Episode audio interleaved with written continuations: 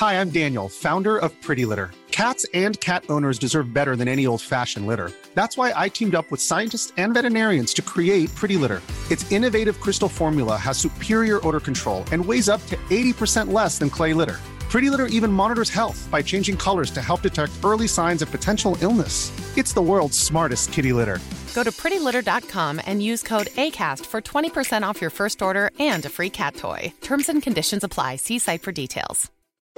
Since two thousand thirteen Bombas has donated over one hundred million socks under wear and T shirts those facing homelessness if we given those on air this ad would last over one thousand one hundred and fifty seven days but if we given the time it takes to make a donation possible it will take just few clicks because every time you make a purchase Bombas donates an item to someone who needs it Go to bombas.com slash ACAST and use code ACAST for 20% off your first purchase. That's bombas.com slash ACAST, code ACAST. I'm Sandra, and I'm just the professional your small business was looking for. But you didn't hire me because you didn't use LinkedIn jobs. LinkedIn has professionals you can't find anywhere else, including those who aren't actively looking for a new job but might be open to the perfect role, like me. In a given month, over 70% of LinkedIn users don't visit other leading job sites. So if you're not looking on LinkedIn, you'll miss out on great candidates like Sandra. Start hiring professionals like a professional. Post your free job on linkedin.com/people today. مفتی صاحب کے official channel Mufti Tariq Masood speeches کو subscribe کریں نحمده ونستغفره ونؤمن به ونعوذ من شرور ومن من يهده الله الله الله فلا فلا مضل له له له ومن يضلل هادي ونشهد ونشهد أن أن لا لا إله إلا وحده شريك محمدا عبده ورسوله صلى تعالى عليه وعلى آله وصحبه وبارك وسلم تسليما كثيرا كثيرا أما بعد فأعوذ بالله من الشيطان الرجيم بسم الله الرحمن الرحيم و انّی رتمطقین وََََََََََََََََََََََََََََََََََب الحسرین وحق القین وصبسمبی العیم سورہ الحاقہ کی آخری آیات ہیں اللہ تعالیٰ نے ارشاد فرمایا یہ قرآن نصیحت ہے ان لوگوں کے لیے جو اللہ سے ڈرنا چاہتے ہیں انا لنا و ان کم مقدبین اور ہمیں معلوم ہے کہ تم میں بہت سے لوگ اس قرآن کا انکار کرتے ہیں اچھا میرا دماغ حاضر نہیں ہو رہا بیان کی طرف جب بیان کی طرف دماغ حاضر نہیں ہوتا نا کوئی نہ کوئی وجہ ہوتی ہے اس کی تو میں وہ وجہ نکال دوں تاکہ میرا دماغ حاضر ہو جائے سمجھ رہے ہیں نا ایک چیز کا بہت خیال کرنا چاہیے ہم سب کو ہمیں جب بھی کسی سے عقیدت ہو محبت ہو تو اس کے اس کا خیال کرنا چاہیے کہ آپ کا جو مہمان ہے اس کی سہولت کس میں ہے میں بھی لائن میں کھڑا ہوا تھا نا لاہور سے ابھی پہنچ رہا ہوں میں تو ایئرپورٹ پہ لائن میں تو کوئی شاپ لائن توڑ کے بیچ میں گھس گئے تو کسی نے کسی بندے نے کہا کہ غصے میں کہ یہ پاکستان ہے یہی مصیبت ہے یہاں وہ کہیں یورپ کے سے آئے ہوئے تھے یا امیرکا سے تو ظاہر ہے اس بندے نے غلط کیا لائن توڑ کے بیچ میں کیوں گھسا بھائی بہت برا عمل لگتا ہے یہ یہ وہ چیزیں ہیں جو جب دینداروں میں ہوتی ہیں تو بہت زیادہ افسوس ہوتا ہے بہت زیادہ افسوس ہوتا ہے لوگ بھی کہتے ہیں کہ ان کو دیکھو ویسے صبح و شام باتیں اچھی کرتے رہیں گے اللہ رسول داڑھی بھی رکھی ہوئی ہے اور یہ آداب ہے نہیں کہ میرا حق نہیں ہے تو میں تھوڑا سا انتظار کر لوں بھائی لائن میں جو جاؤ نمبر آئے گا تو میں بورڈنگ کے لیے نا حضرت مولانا شرف علی تھانوی رحمہ اللہ تعالیٰ اس کا بہت زیادہ خیال کیا کرتے تھے کہ اس حدیث کی کو بہت زیادہ پڑھا کرتے تھے المسلم من سلیم المسلمون مل لسانی ہی و یدی کہ مسلمان وہ ہے جس کی زبان اور ہاتھ سے دوسرے لوگ محفوظ رہیں ہمارے حضرت مفتی رشید احمد صاحب رحمہ اللہ تعالیٰ فرمایا کرتے تھے کہ اس زمانے میں انسان تلاش کرنا بہت مشکل کام ہے انسان تلاش کرنا بہت مشکل کام ہے ہم حیران ہوتے تھے کہ کس طرح کی باتیں کر رہے ہیں کہہ رہے جب بھی کسی کو پرکھتے ہیں نا بہت زیادہ گہرائی میں جاتے ہیں تو سب کچھ مل جائے گا انسان کا بچہ مارکیٹ میں نہیں ملے گا یعنی ان کے بات کو میں اپنے الفاظ میں بیان کر رہا ہوں انسان کے بچے ملنا بہت مشکل ہے ہر جگہ میں آگے مجھے جناب وہ پہلے بورڈنگ ہے بھائی سب کھڑے میں تم بھی کھڑے ہو جاؤ یار تم المسلم من سلیم المسلم نبی نے فرمایا مسلمان وہ ہے جس کی زبان اور ہاتھ سے دوسرے مسلمان محفوظ رہیں دیکھو میں اپنا ایک چھوٹا سا معمول بتاتا ہوں میں جب جاتا ہوں کہیں بھی ایئرپورٹ پہ یا کہیں بھی میرے اب جاننے والے بہت ہو گئے ہیں میں کبھی بھی نہیں کرتا کہ لائن توڑ کے اپنے تعلقات کی بیس پہ آگے گھس جاؤں میں امیگریشن میں بعض دفعہ لمبی لمبی لائن لگی ہوتی ہے لیکن میرے ساتھ ہوتا کیا ہے امیگریشن آفیسر عقیدت محبت میں زبردستی مجھے آگے لے آتے ہیں میں منع کر رہا ہوتا ہوں یار مجھے چھوڑ دو یہیں پہ اس میں جو بعض دفعہ لوگ باتیں بھی کر رہے ہوتے ہیں یار یہ دیکھو مفتی صاحب ہم لوگ بے وقوف ہیں لائن میں کھڑے ہوئے ہیں اور یہ مولانا صاحب آگے جا رہے ہیں زیادہ تر تو نہیں کرتے باتیں ایک آدھ لائن میں کوئی نہ کوئی کر رہا ہوتا ہے تو یہ میں ویسے لوگوں کو پیغام دینا چاہتا ہوں کہ اگر مجھے کبھی آپ دیکھیں نا کہ لائن لگی ہوئی اور مجھے کوئی بندہ بازو سے پکڑ کے لے کے جا رہا ہے کہ نہیں جی پہلے آپ کے پاسپورٹ پہ اسٹیمپ لگا دیں یہ اس پہ میں خوش بالکل بھی نہیں ہوتا یہ گن پوائنٹ پہ میرے ساتھ ہو رہا ہوتا ہے مجھے بالکل بھی اس پہ خوشی نہیں ہو رہی ہوتی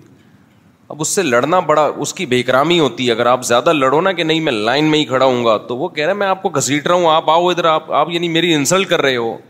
واضح یہ لگتا ہے سعودی عرب میں ہم ایک دفعہ گئے تو لائن میں لگا ہوا ہوں میں الخبر جانا تھا وہاں وہاں بھی ایسا ہی ہوا وہ کوئی عربی امیگریشن آفیسر تھا اس کے پاس کسی کا فون آ گیا مفتی طارق مسعود صاحب لائن میں کھڑے ہوئے ہیں ان کو آگے بلا لو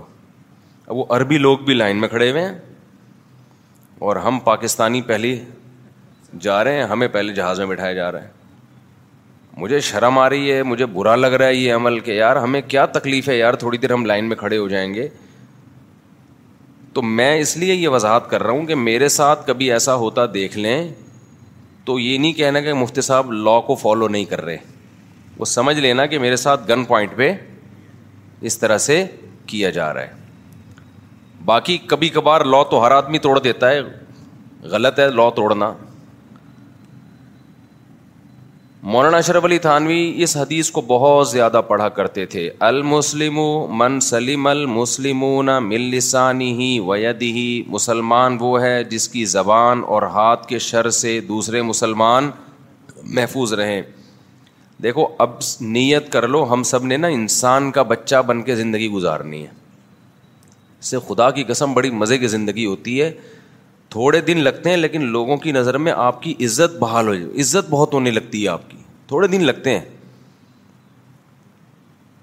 آج ہر آدمی کوشش کر رہا ہے کہ میرے قول اور میرے عمل سے دوسروں کو تکلیف ہو اب اسی میں ایک اور چیز ہے جب کوئی آپ کے یہاں مہمان بن کے آتا ہے آپ اس کا اکرام اتنا نہ کرنا شروع کر دیں کہ اگلا ٹینشن میں آ جائے اگلا ٹینشن میں آنا شروع ہو جائے کھانا سامنے لا کے رکھ دیا ایک دفعہ کھا لیں بھائی بہت زیادہ دو دفعہ کھائیے نا بس اس سے زیادہ مت پوچھو یہ کوئی اخلاق نہیں ہے یہ جہالت ہے یہ پینڈو پن ہے اور زیادہ میں کیا بولوں اس کو یہ پینڈو پن ہے کہ آپ کھا کیوں نہیں رہے آپ کھائیے نا یہ کھائیے نا وہ کھائیے نا یہ پینڈو پن ہے پڑھے لکھے لوگوں کا یہ کام نہیں ہوتا بعض دفعہ یہ ہوتا ہے ہم کس کسی شہر میں گئے میرا مقصد اپنے حالات بیان کرنا نہیں ہے میرا مقصد ہے کہ ہم سب سیکھیں نا یہ چیزیں اب کسی نے مجھے کہا کہ بھائی آپ ہمارے یہاں ٹھہریے ایک دفعہ کہہ دیا بہت شکریہ آپ کو بڑی خوشی ہوئی کہ آپ نے ہمیں ہوٹل کے خرچے سے بچا لیا اپنا گھر پیش کر دیا رہنے کے لیے مجھے بڑا اچھا لگتا ہے میں بڑی دعائیں دیتا ہوں دوسری دفعہ دوبارہ کہہ دیا آپ نے کہ بھائی آپ کہاں ٹھہریے گا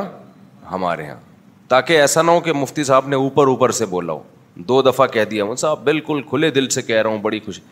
بہت اچھا لگا بڑی نوازش بہت زیادہ کہنا ہے تیسری دفعہ بھی کہہ دیں آپ مفتی صاحب آپ ہمارے یہاں ٹھہریے مفتی صاحب نے کہہ دیا بھائی نہیں یار چوتھی دفعہ کہا نا پھر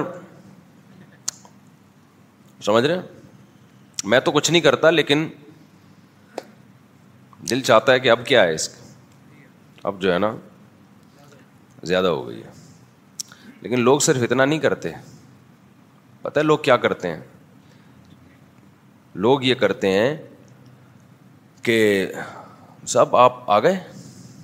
آپ نے مثال کے طور پر فیصل آباد آنا تھا یا لاہور آنا تھا یا آپ نے اسلام آباد آنا تھا یا آپ نے کوئی ایسی جگہ ہونا جہاں سیالکوٹ جانا تھا فرض کر لو اب فون آئے گا آپ پہنچ گئے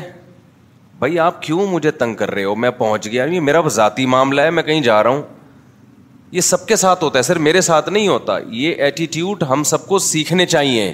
کہ کیوں کسی کو تنگ کر رہے ہو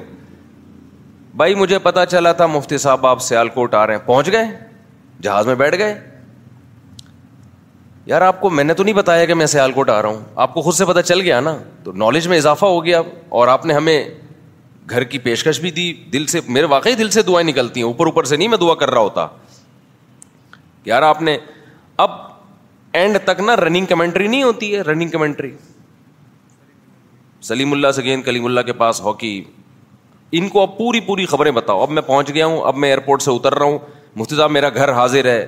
بھائی آپ نے بتا دیا تھا تین دفعہ آپ کا گھر حاضر ہے صاحب میں آ رہا ہوں لینے کے لیے کوئی ضرورت تو نہیں ہے پہنچ گئے نا خیریت سے ہیں واپسی کب ہے بھائی آپ ہماری پھپھو کے بیٹے ہو ہماری ممانی کے بیٹے ہو کون ہو سمجھ رہے آ رہی ہو دیکھو میری ذات تو ایک ذات ہے نا ہم تو ٹہلا بھی سکتے ہیں کسی کو مقصد یہ کہ یہ منحص القوم ہماری قوم کا مسئلہ ہے یہ اور اس کو اخلاق سمجھتے ہیں یہ اخلاق نہیں ہے جہاں اخلاق ہونے چاہیے وہاں ہے نہیں صحیح ہے نا جو جو اخلاق ہونے چاہیے وہاں ہے نہیں تو یہ محبت نہیں ہوتی یہ ٹینشن ہوتی ہے تو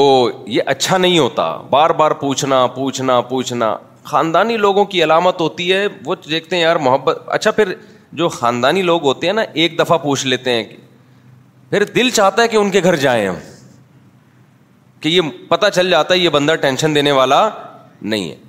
ملتان میں ایک صاحب ہیں اتنے خاندانی آدمی ہیں اتنا مزہ میں جب بھی ملتان جاتا ہوں ان کے گھر ٹھہرتا ہوں میں اور میں نے ان کو بولا میں نے کہا یار بہت کم لوگ ایسے خاندانی نظر آتے ہیں ہمیں کہیں ہم سفر پہ جا رہے ہوں نا راستے میں ملتان میں اسٹے ہوتا ہے تو میں ان کو کال کرتا ہوں میں آ رہا ہوں ذرا اپنے گھر میں اوپر والا پورشن خالی کر دیں ٹھیک ہے مفتی صاحب کسی کو کانوں کان خبر نہیں دیتے کہ کون آ رہا ہے کون جا رہا ہے اوپر پورشن خالی کیا پوچھتے ہیں آپ کے ساتھ اکیلے ہیں یا بندے ہیں یا فیملی ہے ہاں بھائی یہ بھائی آپ کا روم تیار ہے پھر پتہ کیا کرتے ہیں اب جیسے رات کو دو بجے میں پہنچ رہا ہوں تو کہتے ہیں مجھ صاحب میں سو رہا ہوں یہ کمرہ آپ کا خالی ہے آپ نے سیدھا اس گیٹ سے اوپر جا کے آرام کرنا ہے صبح ناشتے پہ ملیں گے کتنی خوشی ہوتی ہے یار کیونکہ یہ بھی تو میرے لیے ٹینشن ایک بندہ میری وجہ سے جاگا ہوا ہے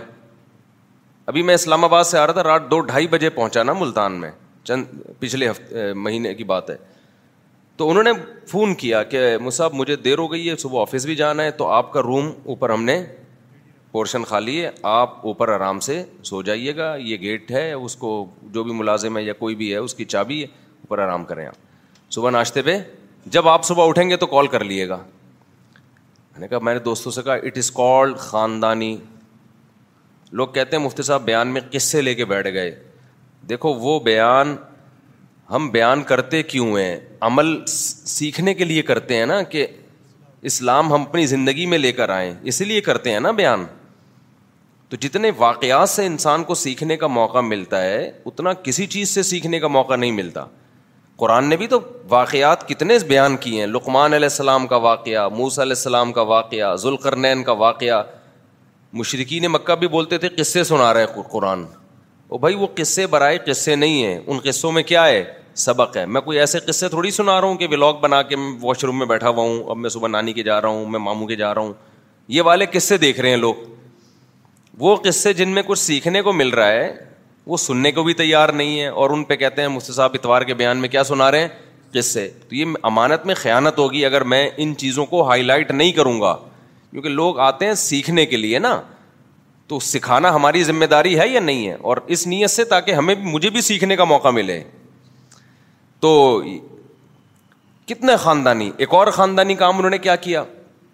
اب ہم جب پہنچے تو فجر پڑ کے پھر ہم سوئے نا رات بہت دیر ہو گئی تو گیارہ ساڑھے گیارہ بجے میں اٹھاؤں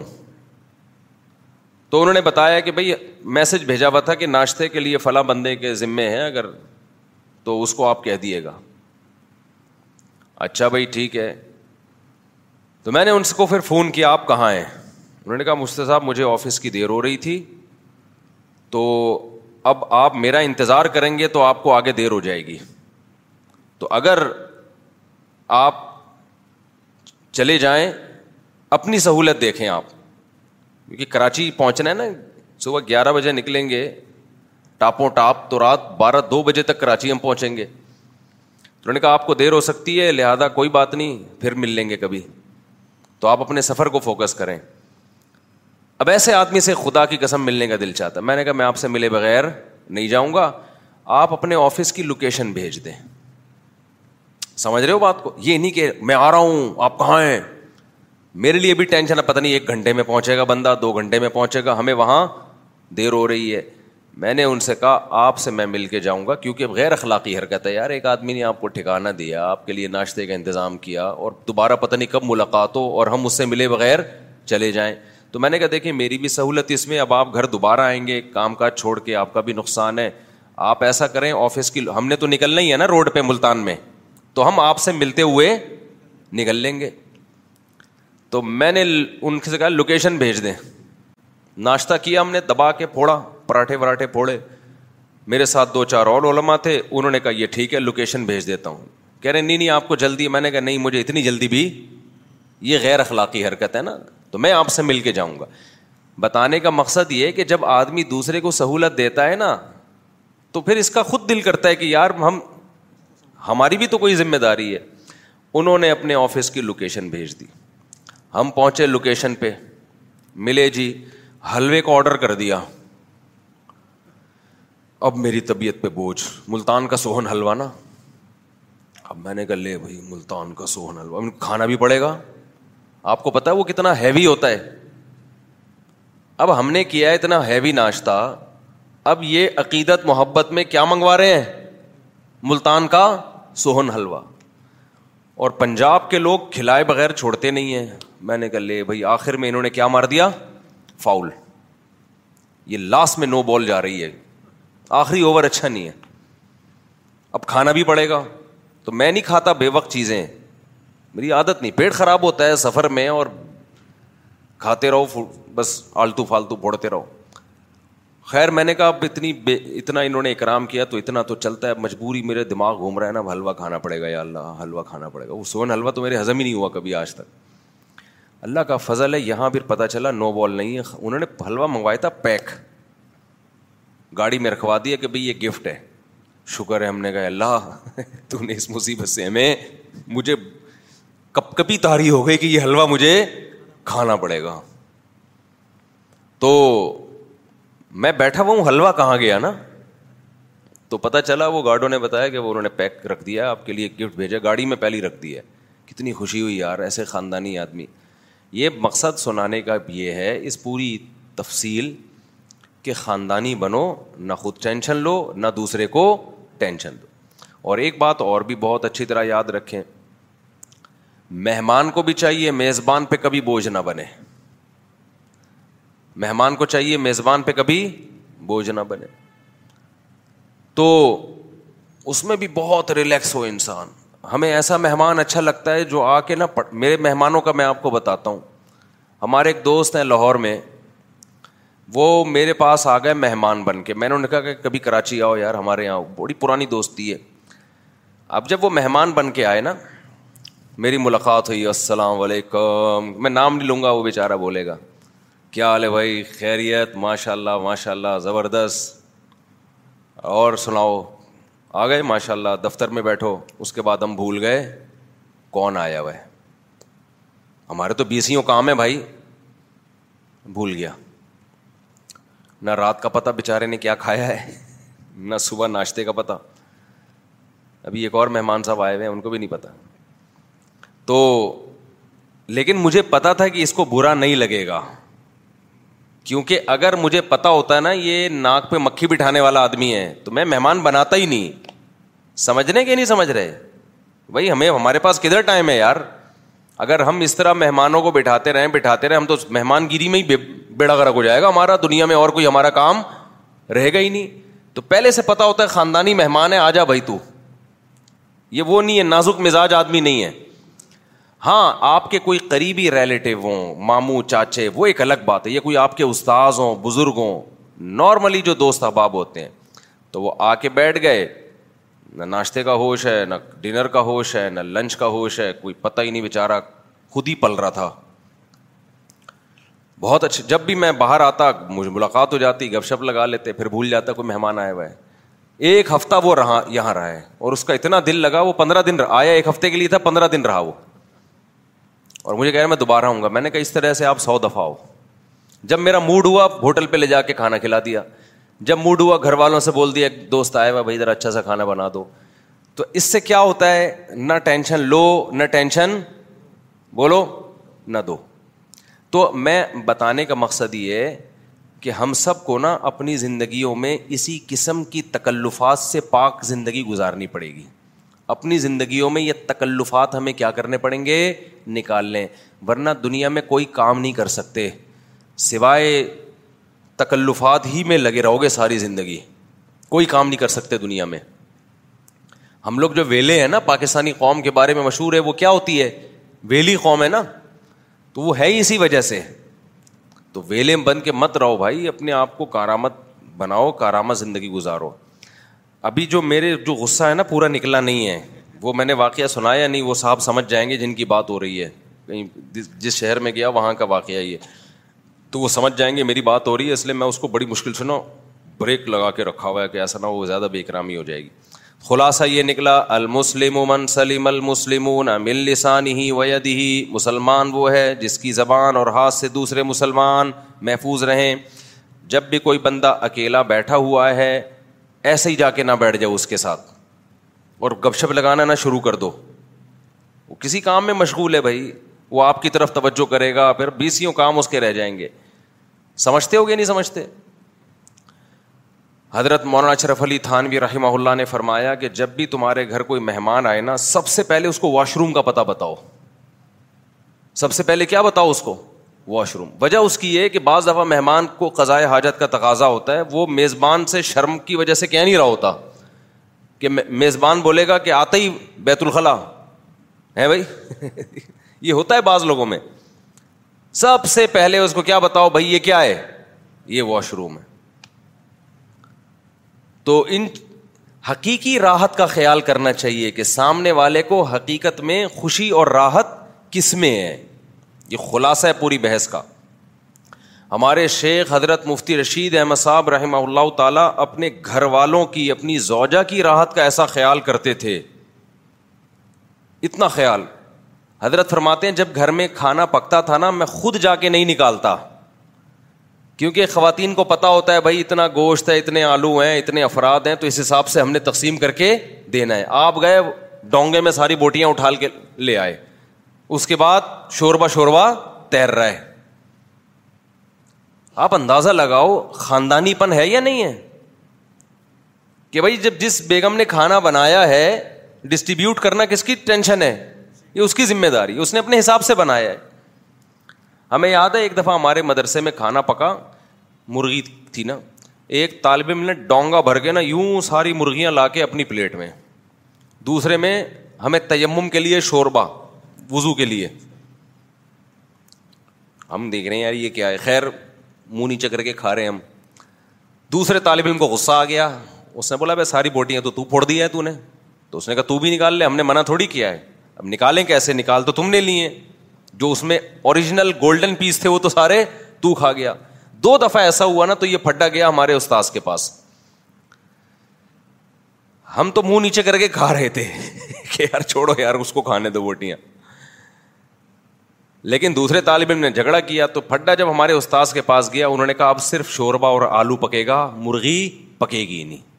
انہوں نے کہا یہ تم کیا حرکت کر رہے ہو یار مرغی پہ لڑ رہے ہو تمہیں شرم نہیں آتی عالم بن رہے ہو ہے بھائی مدرسے میں پڑھ رہے ہو قرآن و حدیث پڑھ رہے ہو اور لڑائی کس پہ ہو رہی ہے بوٹیوں پہ ہو رہی ہے انہوں نے کہا مرغی بنے گی نہیں تو کئی دن تک ہم نے آلو شوربا کھایا اس جھگڑے کی وجہ سے تو بے کرامی کس نے کی ہے سالن نکالتے ہوئے نہیں دیکھ رہے بھائی آپ اتنا نکالو آپ نے بہت سارے لوگوں کو دیکھا ہوگا اجتماعی طور پہ جب کھانا کھاتے ہیں نبی صلی اللہ علیہ وسلم نے ارشاد فرمایا یہودی ہمارے پیغمبر پہ طنز کرتے تھے کہتے تھے کیا تمہارے پیغمبر تمہیں استنجا بھی سکھاتے ہیں کیا انہوں نے کہا ہاں ہمارے پیغمبر نے ہمیں استنجا بھی سکھایا ہے میرا میڈیکل کالج میں بیان ہوا نا نیچے کسی نے کمنٹس لکھے ہوئے تھے اب اس مولوی کا کیا کام یہاں پہ اس کو کیا استنجا سکھانے کے لیے بلایا یہاں پہ تو کسی نے مجھے بتایا میں نے کہا یہ اس سے کہو کہ واقعی یہ استنجا بھی مولویوں نے سکھایا ہے یقین نہ آئے نا جس قوم میں مولوی نہیں ہے اس قوم میں استنجا نہیں ہے انگریزوں کے پاس جا کے دیکھو چھ چھ مہینے قضائے حاجت کے بعد پانی کے استعمال کی توفیق نہیں ملتی نہیں آئی میرا خیال ہے بات شگر کرو تمہاری سوسائٹی میں مولوی ہیں اس لیے تم نہا دھو لیتے ہو ہاں استنجا استنجا پانی سے کر لیتے ہو اگر یہ نہ ہوتا نا ٹیشو پیپر پہ جنگیں ہوتی ہیں عالمی جنگ تیسری جنگ عظیم ٹیشو پہ ہوتی اور ہمارے یہاں یہ بحث ہو رہی ہوتی آٹا مہنگا چینی مہنگی نہیں ٹشو مہنگا ہو گیا ہے اس پہ لوگ لڑ رہے ہوتے کووڈ جب پھیلا ہے نا باہر ملکوں میں تو ان کی ٹشو پیپر پہ جنگیں ہوئی ہیں کیونکہ قضاء حاجت کے لیے ٹشو کے علاوہ ان کے پاس کوئی چیز تھی نہیں تو ہمارے ایک مسلمان دوست مسلم ہیں وہ کہنے لگے یار مجھے ہنسی آتی تھی تو سے پانی کا استعمال کر لو نا کہہ رہے نہیں پانی نہیں بھائی پتہ نہیں کسی بزرگ نے وسیعت کی ہے کہ پانی استعمال کیا تو پتہ نہیں کیا ہو جائے گا ٹشو پہ لڑ رہے ہیں شکر کرو مولوی تمہاری سوسائٹی میں جو تمہیں غسل کے حکام وضو کے حکام غسل جنابت اور استنجا کے حکام بچپن سے ہی سکھا دیتا ہے تمہیں تو میڈیکل کالج میں ہم استنجا سکھانے نہیں گئے تھے لیکن اگر مولویوں کو آپ نے بالکل ہی سوسائٹی میں پرے کر دیا نا تو استنجا سکھانے والا بھی تمہیں کوئی نہیں ملے گا سمجھتا ہے کہ نہیں سمجھتا ہے تو المسلم المسلمون من المسلم ويده نبی نے میں یہ واقعہ کس پہ سنا رہا تھا بے گرامی کے اوپر تو سنا رہا تھا یار آپ بھی میری طرح ہی ہو گئے ہو تو ہاں اس پہ میں بتا رہا تھا پتہ نہیں کیا بات واقعہ چل رہا تھا خیر نبی صلی اللہ علیہ وسلم نے فرمایا مسلمان وہ ہے جس کی زبان اور ہاں نبی نے فرمایا نبی نے ہمیں یہ چیزیں بھی سکھائی ہیں کھانے کے آداب آپ صلی اللہ علیہ وسلم نے فرمایا جس جب کھجور ایک تھال میں کھاؤ نا تو صحیح حدیث ہے آپ نے فرمایا ایک وقت میں دو کھجوریں نہ اٹھاؤ کتنی بظاہر کتنی چھوٹی سی بات ہے کھجور تو بہت تھا عرب میں ہوتا بعض دفعہ یہ ہے کہ کسی کو بھوک لگی ہوئی ہوتی ہے تھوڑی سی کھجوریں ہیں آپ دو دو اٹھا کے کھا رہے ہو وہ شرمیلا ہوتا ہے وہ یہ بے شرمی کا کام نہیں کرتا کہ وہ ایک وقت میں دو اٹھائے اور منہ سے بول بھی نہیں پاتا آپ زیادہ کھا جاؤ گے وہ کم کھا جائے گا تو ہمارے نبی نے حکم دیا کہ جب ایک برتن میں کھجورے کھا رہے ہیں تو دو ایک ساتھ اٹھانے کی کوئی کوشش نہ کرے یہ چھوٹے چھوٹے آداب ہوتے ہیں لیکن جب انسان بڑا ہوتا ہے نا تو پھر بڑے بڑے کروڑوں روپے میں بھی وہ کرپشن نہیں کرتا بچپن میں بچہ چھوٹی چھوٹی چیزیں بہن بھائیوں کی غصب کرتا ہے اس کے بعد جب بڑا ہوتا ہے تو کروڑوں روپے کی وراثتیں غصب کرتا ہے وہ آپ ابھی لائن توڑ کے آگے گھس رہے ہو یہ چھوٹا قانون توڑا کل آپ کے ہاتھ میں گورنمنٹ آ گئی نا تو آپ پھر بڑے بڑے قوانین کو توڑو گے آپ پھر آپ بہت کچھ کرو گے تو نبی صلی اللہ علیہ وسلم نے فرمایا مسلمان وہ ہے جس کی زبان اور ہاتھ کے شر سے دوسرے مسلمان محفوظ رہیں یہاں ایک بہت امپورٹنٹ جملہ ہے وہ سن لیں حضرت مولانا شرف علی تھانوی رحمہ اللہ فرمایا کرتے تھے اس حدیث کی تشریح میں کہ فرماتے تھے کہ بہت سے لوگ جب کسی کو تکلیف پہنچاتے ہیں ان سے پوچھا جائے یار آپ کی وجہ سے ہمیں یہ تکلیف ہوئی ہے تو وہ کہتے ہیں ہماری نیت تکلیف دینے کی نہیں تھی غلطی سے ہوا ہے کیسے ہوا ہے بولو غلطی سے ہماری نیت یہ نہیں تھی اس کو کہتے ہیں آدم قصد ایزا ایزا کا معنی تکلیف دینا قصد کا معنی ارادہ کرنا عدم کا معنی نہیں یعنی عدم قصد ایزا تکلیف دینے کا قصد نہیں تھا ہمارا تکلیف دینے کا ارادہ ہمارا نہیں تھا کہا گناہ سے بچنے کے لیے اتنا کافی نہیں ہے کیا آپ یہ بولیں کہ میرا ارادہ نہیں تھا یہ بغیر ارادے کے تکلیف پہنچی ہے فرمایا پھر بھی گناہ ملے گا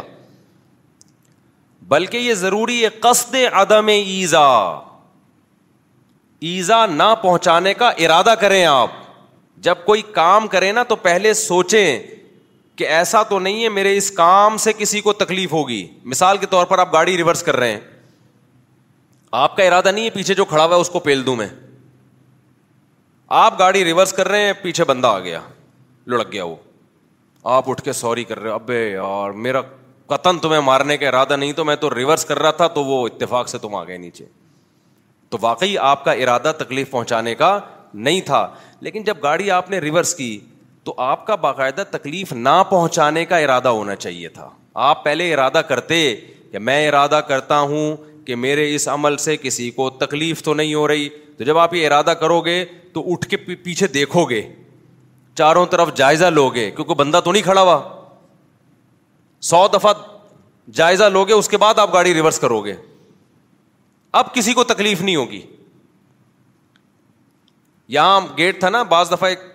بندہ موٹر سائیکل لے کے نکل رہا ہوتا تھا ادھر سے دوسری گاڑی آ رہی ہے بھیڑتا ہوا چل گاڑی والے نے مار دیا اس نے مار دیا بھائی جب آپ کو پتا ہے ادھر بھی روڈ ہے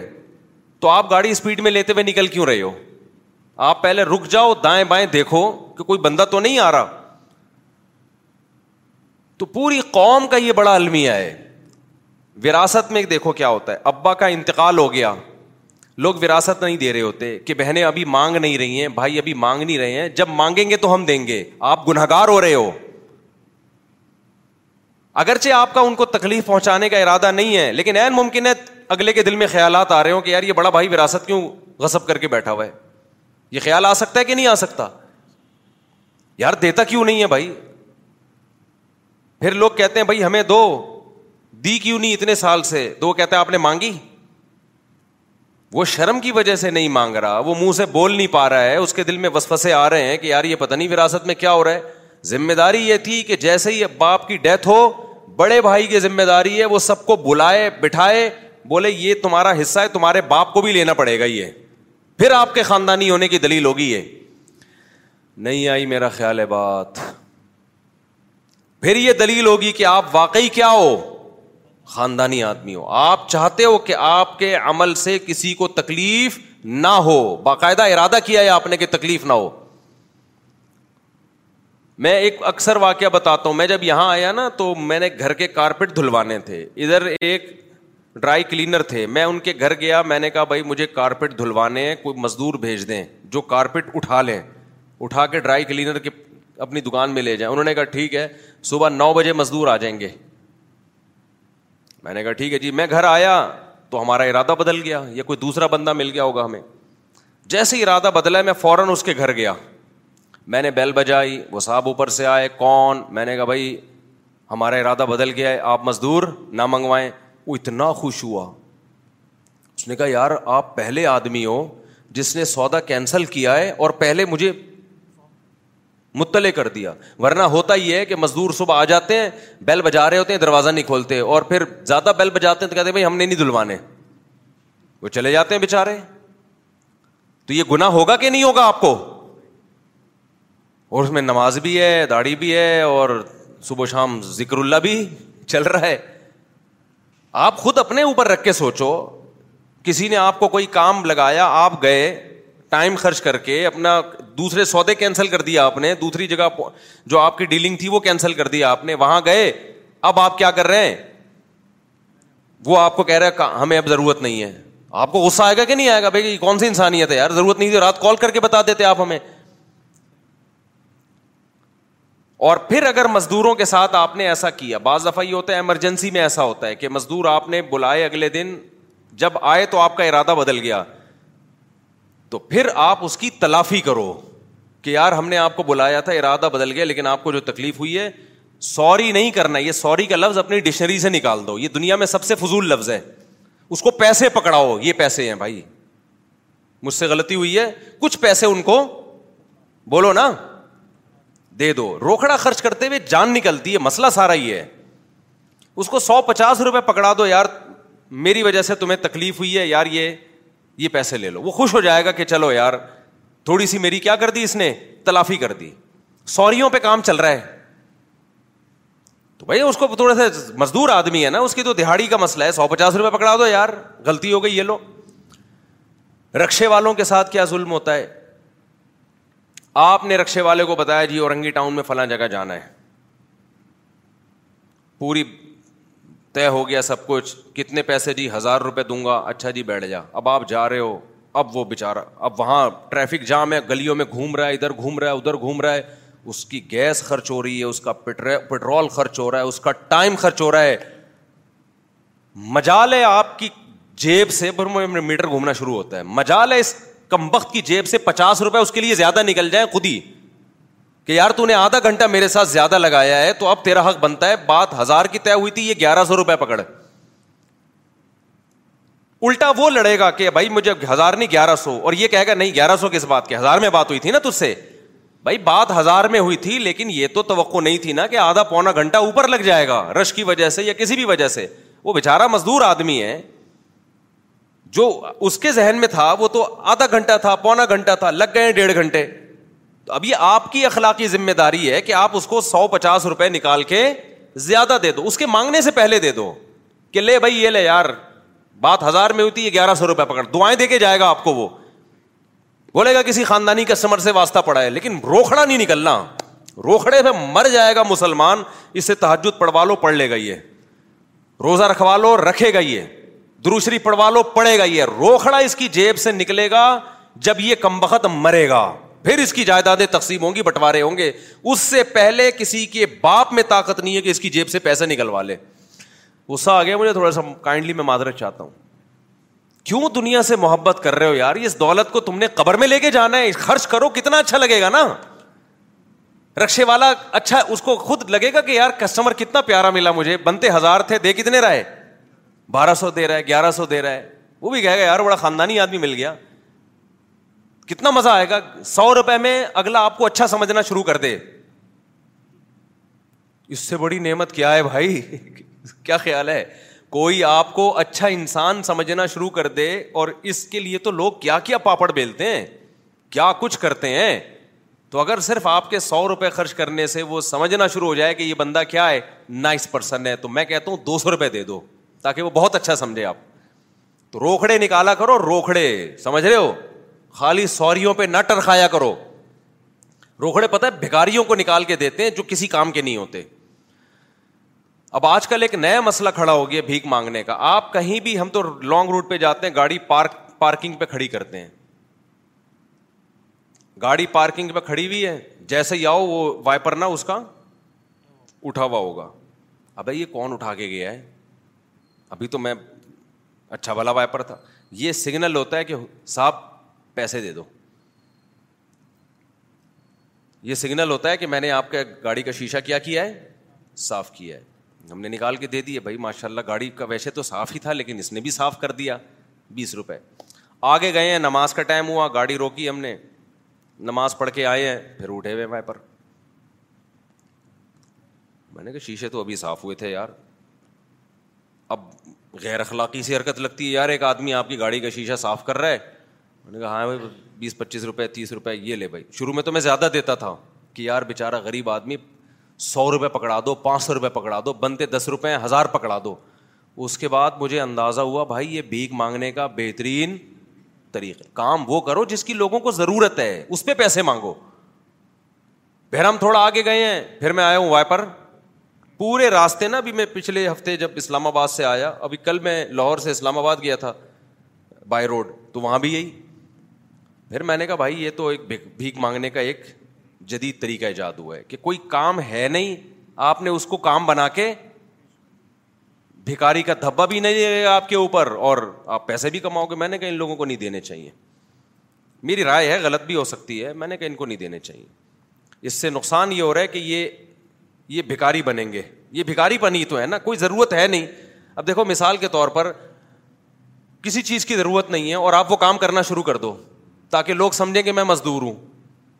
تو اس سے تو اپاہج پن بڑھے بڑھے گا کہ نہیں بڑھے گا ایک ایسی چیز میں لوگ لگنا شروع ہو جائیں گے جس کی سوسائٹی کو نیڈ نہیں ہے اللہ تعالیٰ نے جو کسی کو غریب رکھا کسی کو مالدار رکھا کیوں رکھا ہے تاکہ غریب آدمی کوئی کام کرے جس کے بدلے میں مالدار اس کو پیسہ دے تو دونوں کی ضرورتیں پوری ہوں تبھی تو بھکاری پن کو پسند نہیں کیا گیا بھیک وہ مانگے جو واقعی جس کو ضرورت ہو کھانے پینے کا محتاج ہو گیا ہے وہ ورنہ تو اصل اسلام کس کو پروموٹ کرتا ہے بیکاری پن کو نہیں کرتا اسلام پروموٹ کرتا ہے محنت کر کے کمانا سیکھو ہمارے نبی کی خدمت میں ایک بیکاری ایک شخص آیا نا بھیک مانگنے کے لیے آپ نے کہا کہ کولاڑا لے کر آؤ جو مشہور حدیث ہے اور گھر میں برتن لا کے بیچ کے ان کو کہا جاؤ جنگلوں سے جنگل میں لکڑیاں کاٹ کے بیچو تو کوئی کام بتایا ان کو تو نبی صلی اللہ علیہ وسلم نے کیا فرمایا من منسلیم مل وید ہی جس کی زبان سے دوسرے محفوظ رہے زبان کے شر سے بھی اور ہاتھ کے شر سے بھی تو میں اس پہ بتا رہا تھا کہ عدم قصد ایزا کافی نہیں ہے کہ آپ یہ کہیں کہ میرا تکلیف پہنچانے کا ارادہ نہیں تھا یہ ضروری ہے کہ تکلیف نہ پہنچانے کا باقاعدہ ارادہ ہو آپ کا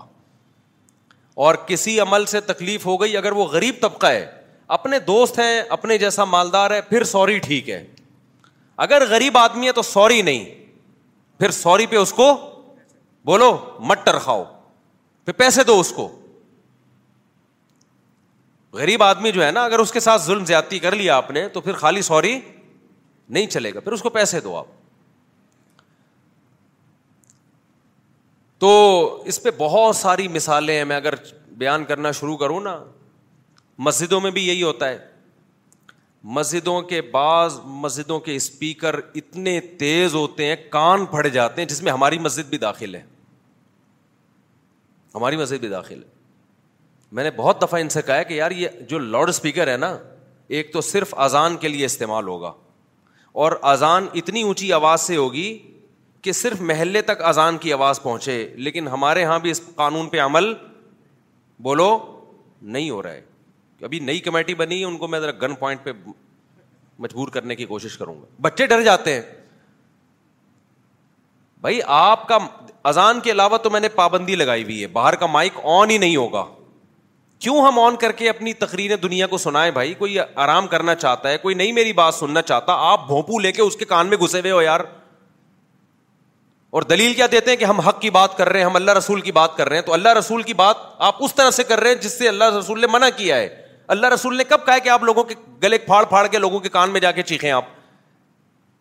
ہوتا ہے کہ مسجدوں میں کہ نہیں ہوتا ہمارے یہاں جب سرکولر آئے نا تھانے کی طرف سے کہ مسجد کے باہر کا پرانی بات ہے دس سال پرانی بات ہے کہ بھائی مسجد کے باہر کا اسپیکر استعمال نہیں ہوگا جمعے کے بیان میں تو انتظامیہ کے بعض لوگوں نے کہا یہ کیسا قانون ہے میں نے کہا یہ تو ایسا قانون ہے کہ ہم تو بہت عرصے سے چیخ رہے ہیں یہ تو بالکل صحیح قانون ہے کیوں بھائی ہم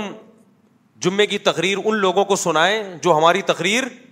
نہیں سننا چاہتے کسی نے کہا نہیں جی آج تک کوئی ایسا نہیں ہے جو کہہ رہا ہو کہ میں نہیں سننا چاہتا خواتین گھروں میں سن رہی ہوتی ہیں لوگ گھروں میں سن رہے ہوتے ہیں میں نے کہا جو نہیں سننا چاہتا نا وہ بتائے گا نہیں کہ میں نہیں سننا چاہتا اس کو ڈر رہے کہ کوئی نہ لگا دیں کہ تم اللہ رسول کی بات نہیں سننا چاہتے اور میں نے کہا میں تو نہیں سننا چاہتا اگر میں جس کی بات سننا چاہوں گا میں تو اس کی مجلس میں جا کے بیٹھوں گا میں تو نہیں کہوں گا بھوبو لے کے میرے گھر میں گھس جاؤ یار تو ہم تو جمعے کی تقریر بھی ہماری ہم نے پابندی لگائی ہوئی ہے اور اذان پر بھی اس دن کیا ہوا فجر کی اذان ہوئی بچی ڈر گئی کانپ گئی نا میں بھی کانپ گیا بھائی یہ کیا ہو ایک دم اتنی پاورفل اذان ہے بھائی تم کیوں لوگوں کو تکلیف دے رہے ہو اتنی آزان دو جتنی آپ کے محلے تک جائے آگے دوسری مسجد ہے وہاں اس کی اذان کا ایریا بس میں کہتا ہوں دوسری مسجد تک بھی آپ کی اذان کی آواز نہ پہنچے آپ کہتے ہیں جی اللہ کی کبریائی ہے یہ جتنی بلند ہو اچھا ہے پھر آپ ایسا کرو کہ بھونپو لے کے نا پورے ملک میں بچھا دو تاکہ جب یہاں اذان کی آواز ہو تو وہ والا اسپیکر بھی اسلام آباد تک آوازیں پہنچیں اور پھر وہاں سے پوری دنیا تک پہنچ جائیں آوازیں نہیں یاری میرا خیال ہے بات سمجھ میں اذان اتنی لائٹ ہونی چاہیے کہ لوگوں کو پتہ چل جائے کہ نماز کا ٹائم ہو گیا اللہ کی کبریائی بلند ہو لیکن اس محلے تک اس سے آگے دوسری مسجد ہے نا آپ کیوں ان کو مکلف کر رہے ہو کہ وہ والے میری مسجد میں آگے نماز پڑھیں آپ جو ہماری ہمارا جو مائک ہے نا یہ بھی ٹھیک نہیں ہے اتنا پاورفل اذان ہے کہ کان بجنے لگتا ہے بھائی اور پھر آپ کسی مذہبی آدمی کو کہہ بھی نہیں سکتے وہ کفر کا فتوا لگا دے گا آپ کے اوپر اذان کو تم کہہ رہے ہو کان پھٹ رہے ہیں اللہ کے نام کے سنتے ہوئے تمہیں تکلیف ہو رہی ہے بھائی اللہ کے نام کو سن کے الحمد للہ مسلمان کو تکلیف نہیں ہوتی اللہ کے نام اتنا آواز سے کہ کان کے پردے پھٹنے لگے تو پھر تو انسان کے کان میں ایک حد تک ہے نا دماغ بھی ایک حد تک برداشت کرتا ہے پہلے اذان ہوتی تھی ہماری مسجد میں ہی وہ لاؤڈ لاؤڈ اسپیکر کی آواز آہستہ تھی اتنا مزہ آتا تھا فجر کی اذان میں میں تو تو آنسو نکل جاتے تھے بعض دفعہ ایسی خاموش فضا ہے اور اللہ اکبر کے نعرے بلند ہوتے کتنا پیارا لگتا ہے اسلامی ملکوں میں نا پہلا جو اناؤنسمنٹ ہوتی ہے نا جو صبح کی خاموشی ٹوٹتی ہے وہ اللہ اکبر کے نعرے سے ٹوٹتی ہے اتنا مزہ آتا ہے لیکن اگر وہ اللہ اکبر کا نعرہ ایسے لگ گیا کہ آپ ہل گئے بیٹھے بیٹھے آپ واش روم میں تھے قبض ختم ہو گیا آپ کا بچے ایک دم چیخ کے اڑ گئے بیمار آدمی جو ہارٹ پیشنٹ ہے وہ ڈر گیا کتنے تو مر چکے ہوں گے ہمیں پتہ ہی نہیں ہے ہم جنازہ پڑھا رہے ہیں وہ مرے ہماری اذان سے ہیں وہ کہہ بھی نہیں سکتا کہ جی ابا اذان کی آواز سے مرے ہیں وہ ہارٹ اٹیک ہو گیا تھا ان کو وہ اس کو ڈر ہوتا ہے کہ اسلام سے ہی کہیں خارج نہ ہو جائے ایسی باتیں کر کے حضرت مولانا شرف علی تھانوی رحمہ اللہ کی ساری زندگی نہ اس تعلیم میں گزری ہے تبھی ان کو حکیم الما کا جو لقب ملا ہے نا وہ اسی بیس پہ ملا ہے حکیم الما کا جو ان کو لقب ملا ہے نا وہ اسی بیس پہ ملا ہے نفس پکڑی ہے تو ہمارے پیغمبر یہ خیال کر رہے ہیں تحجد میں جب آپ اٹھیں تو کسی زوجہ کی آنکھ نہ کھلے حالانکہ آپ تو زبردستی اٹھا سکتے تھے بھائی تحجد ہے چلو بھائی تم نہیں پڑھو گے تو یہ تو تم لوگ نہیں اگر تحجد پڑھو گے آپ لوگ اگر تحجد نہیں پڑھو گے تو کون پڑھے گا نہ بھائی ایک چونکہ نفل نماز ہے اپنی مرضی سے جس نے اپنی مرضی سے پڑھنی ہے پڑھے بھائی ہم ترغیب سنائیں گے پھر جب وطر چونکہ واجب ہے تو اس میں نبی صلی اللہ علیہ وسلم جگا دیا کرتے تھے ہمارے اعتکاف میں کیا ہوا چند سال پہلے جو موتقفین حضرات بیٹھے تھے انتظامیہ کی طرف سے ان کی ترتیب بنی جو اعتکاف میں جو لوگ بیٹھیں گے صبح فجر کے بعد یہ تسبیحات پھر اشراک کی نماز پھر چاش کی نماز پھر ظہر کی تو ہے ہی پھر فلاں فلاں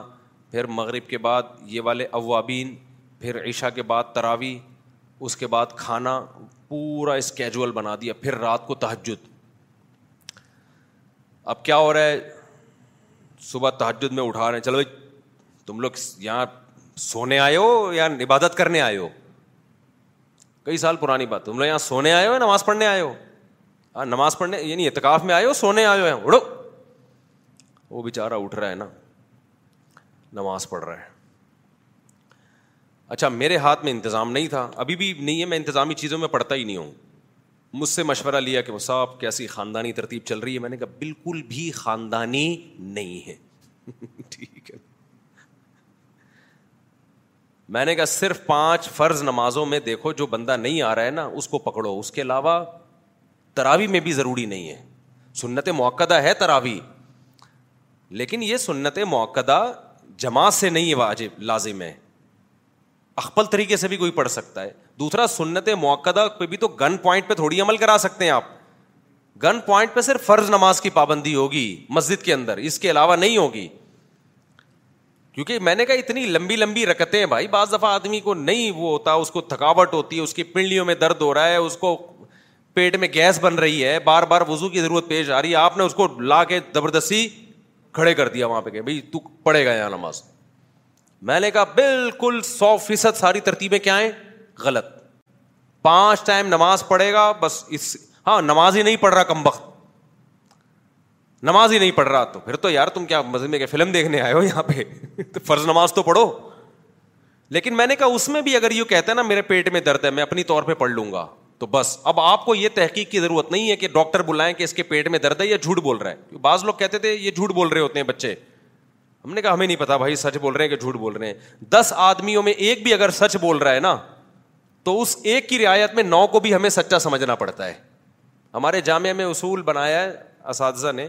کہ کوئی طالب علم اپلیکیشن لکھ کے دے گا آج میری طبیعت خراب ہے میں سبق میں نہیں آ سکتا تو اس کو چھٹی ملے گی اب اس پہ بات ہوئی کہ بھائی ہو سکتا ہے وہ جھوٹ بول رہا ہو ہم کہتے ہیں یہ بھی تو ہو سکتا ہے کہ سچ بول رہا ہو اگر سچ بول رہا ہے اس کی واقعی طبیعت خراب ہے پیٹ میں یا سر میں درد ہو رہا ہے اور ہم نے اس امکان پہ کہ شاید جھوٹ بول رہا ہو لا کے زبردستی اس کو بٹھا دیا تو اس کی کیا حالت ہوگی کیا خیال ہے بھائی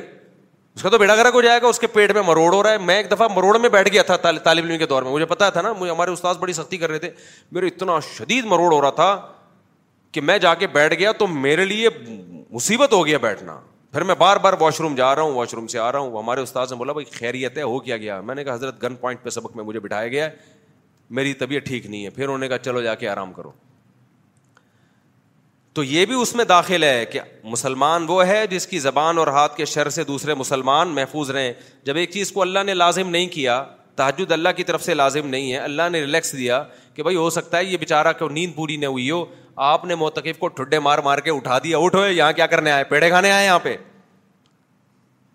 تو پھر وہ مجھ سے کہتے تھے کہ پھر آپ جب سختی نہیں کریں گے تو ٹائم ویسٹ کریں گے میں نے کہا بھائی ٹائم ویسٹ سے بچانے کے طریقے ان کو فضائل سناؤ کہ دیکھو یار اپنے ٹائم کو قیمتی بناؤ اشراک پڑھو چاش پڑھو تہجد پڑھو بہت ثواب ملے گا اور میں نے کہا ہر ایک کا ٹائم نا اس کی حیثیت کے حساب سے ہوتا ہے کچھ لوگ ایسے ہیں جنہوں نے پانچ ٹائم نماز زندگی میں نہیں پڑھی بیچارے اعتکاف میں آ کے بیٹھ گئے یہ پانچ ٹائم نماز ہی پڑھ لیں تو ان کا ٹائم قیمتی بن جائے گا ان کو تحجد یا تراوی پڑھانے کی ضرورت بولو نہیں ہے یہ زندگی میں کبھی نماز نہیں پڑھی انہوں نے ان کو آپ ٹھڈے مار مار کے تحجد کے لیے اٹھا رہے ان کی نیند پوری نہیں ہوئی ہے یہ بولیں گے بھائی مولوی صاحب فرسٹ ٹائم آئے جیسے وہ دیہاتی ہے نا بار بار قصہ سناتا ہوں ایک دیہاتی کی گائے مسجد میں آ گئی امام صاحب نے ڈنڈے سے مارنا شروع کیا تو اس دیہاتی نے بولا امام صاحب بے زبان جانور ہے کیوں مار رہے ہو مجھے دیکھا کبھی آپ نے مسجد میں بھائی ناسمجھ جانور ہے بے عقل ہے غلطی سے آ گیا مجھے کبھی دیکھا آپ نے مسجد میں تو وہ بھی بیچارہ کہے گا یار ہم غلطی سے اعتکاف میں بیٹھ گئے کہ ہم فلمیں دیکھنے جاتے تھے اور ڈرامے سننا ہم نے کہا چلو مسجد میں بھی کبھی بیٹھ کے دیکھو تو وہ تو اس کی تو ایسی کی تیسی ہو جائے گی بھائی پھر مسجدوں میں بات ہم جب کسی سے بات کرتے ہیں تو بات میں تحکمانہ لہجہ نہیں ہونا چاہیے یہ آج کل بڑا مسئلہ ہے تبلیغ میں یہ چیز بڑی اچھی سکھائی جاتی ہے تبلیغ میں نا امیر بھی آڈر نہیں کرتا یہ لے آ وہ لے آ ایسا کر بھائی آپ ایسا کر لیں تبلیغ میں کبھی نکلو نا تو امیر کیسے بتا رہے ہوتے ہیں جو امیر ہے ذمہ دار آپ ایسا کریں کہ آپ اگر بھائی بھائی سلیم آپ کھانا پکا لیں وہ سلیم نے مجھے نمبر دیا اپنا ایک بیان میں میں گیا ایک صاحب آئے انہوں نے کہا میں سلیم ہوں جس کا آپ تذکرہ کرتے رہتے ہیں میرا فون نمبر وہ پتہ نہیں مجھ سے کہیں مس ہو گیا وہ تو مجھ سے وہ سلیم کا نام اور زبان پہ چڑھ گیا بھائی آپ کیا کر لیں بھائی آپ کھانا پکا لیں آپ ایسا کریں کہ آپ متکلم بن جائیں آپ ذکر کے لیے بیٹھ جائیں اگر وہ ہے نا اوئے تو کیا پیڑے کھانے کے لیے آیا ہوا ہے یہاں پہ تو ایسا کر آلو چھل جا کے تو تبلیغ کا کام دو دن بھی آگے چلنے والا بولو نہیں تھا تو اعتکاف میں بھی اگر یہ اسٹائل موتقفین کے ساتھ ہو تو یہاں پڑا ہوا ہے تو یہاں پیڑے کھانے کے لیے آیا ہوا ہے اٹھ تو باتیں کر رہا ہے باتیں کرنے کے لیے آیا ہوا ہے یہاں پہ یہ بےزتی ہے یار آپ کیا اخلاق سکھاؤ گے کیا بدتمیزی سیکھے گا نہیں کسی ہمارے حضرت مفتی رشید صاحب یہاں تک کرتے تھے فرماتے جب گھر میں گھر والے کھانا لگا دیتے ہیں نا تو میں کہتا ہوں کھانا اٹھوا لیں حالانکہ اٹھانا گھر والوں نہیں ہوتا ہے لیکن کہتے ہیں میرے منہ سے یہ جملہ نہیں نکلتا کھانا اٹھا لو اٹھا لو تو بہت دور کی بات ہے کھانا اٹھا لو یعنی بیگم کو یہ بولنا کھانا اٹھا لو یہ نہیں ہوتا تھا کھانا اٹھا لیں یا اٹھا لیجیے یہ لفظ بھی کہتے ہیں زبان سے نہیں نکلتا بلکہ میں کہتا ہوں کھانا اٹھوا لیں حالانکہ اٹھانا انہوں نہیں ہے تمیز خدا کی قسم بہت مشکل سے انسان میں تمیز جو ہے نا بہت مشکل چیز ہے اس زمانے میں سارے مسئلے یہی ہیں کہ بدتمیزی بہت مارکیٹ میں چل رہی ہے تمیز سے بات نہیں کرتے ایک اور بڑا مسئلہ آپ کو بتاؤں یہ بھی بہت زیادہ ہو رہا ہے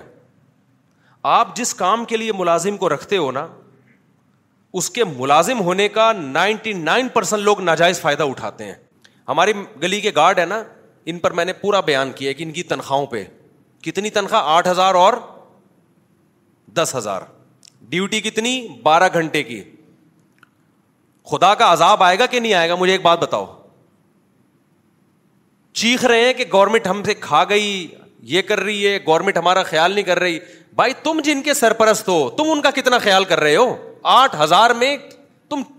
تصور تو کرو یار کیسے گھر چل سکتا ہے کسی کا جب بات چلائی نا میں نے کمپین ابھی آٹھ آٹھ ہزار کہنے لوگوں کے جیبوں سے نکلتے ہی نہیں پیسے آپ کی گلی کو سیکیور کر رہا ہے ایک آدمی سیکیورٹی گارڈ بنا ہوا ہے وہ آٹھ ہزار میں تمہارے لیے جان دے گا کیا پیسے ہی نہیں نکل رہے جیب سے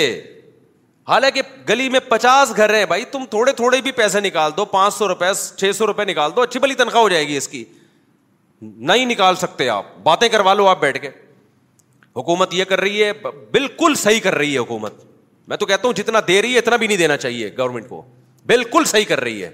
کیونکہ ہم جب کسی کی حکومت کسی پہ حاکم بنتے ہیں تو ہم اس کو نچوڑتے ہیں سرنج سے تو ہماری گورنمنٹ بھی الحمد للہ ہمیں سرنج ڈال ڈال کے ہمارا خون کیا کر رہی ہے نچوڑ رہی ہے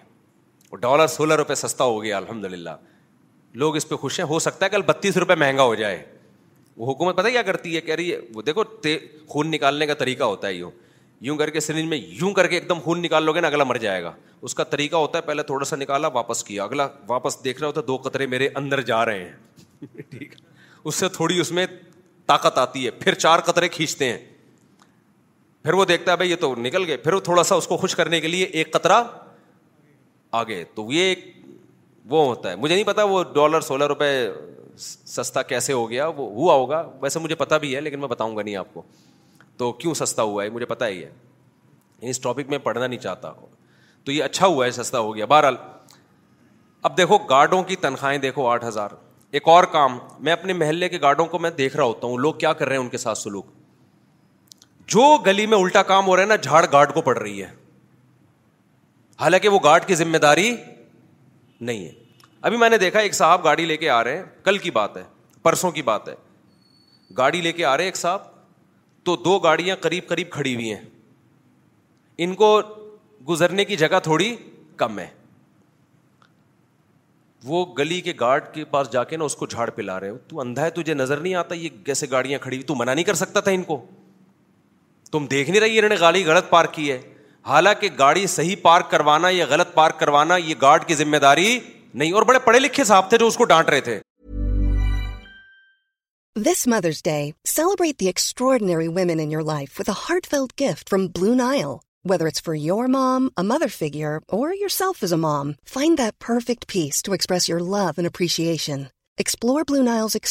or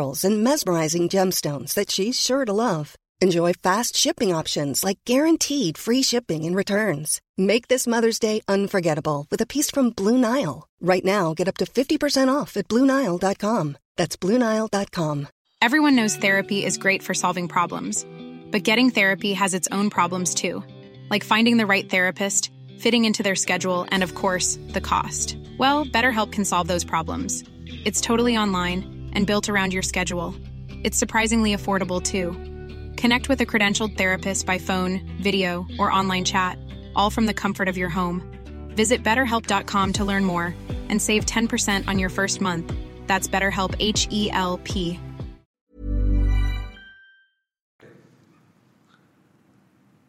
Guard کی ذمہ داری تھوڑی وہ چوبیس گھنٹے دیکھتا رہے کون یہاں تو ہر آدمی غلط پارک کرتا ہے وہ تو سارا دن جھگڑتا رہے گا لوگوں سے بیٹھ کے اور گارڈ کے کہنے پر کیا وہ صحیح پارک کر لے گا جب وہ جائے گا گاڑی والے سے کہے گا سر آپ یہ غلط پارک کر رہے ہو تمہارے تمہاری ذمہ داری ہے کہ میں گاڑی صحیح پارک کروں گا تم کیوں انٹرفیئر کر رہے ہو بھائی وہ اس کو جھاڑ پلائے گا کہ نہیں پلائے گا جب تم جھاڑ پلا رہے ہو تمہارا نہ لینا نہ دینا اس سے تو وہ تو اس سے زیادہ جھاڑ پلائے گا جس کی گاڑی کے بارے میں آپ کہہ رہے ہو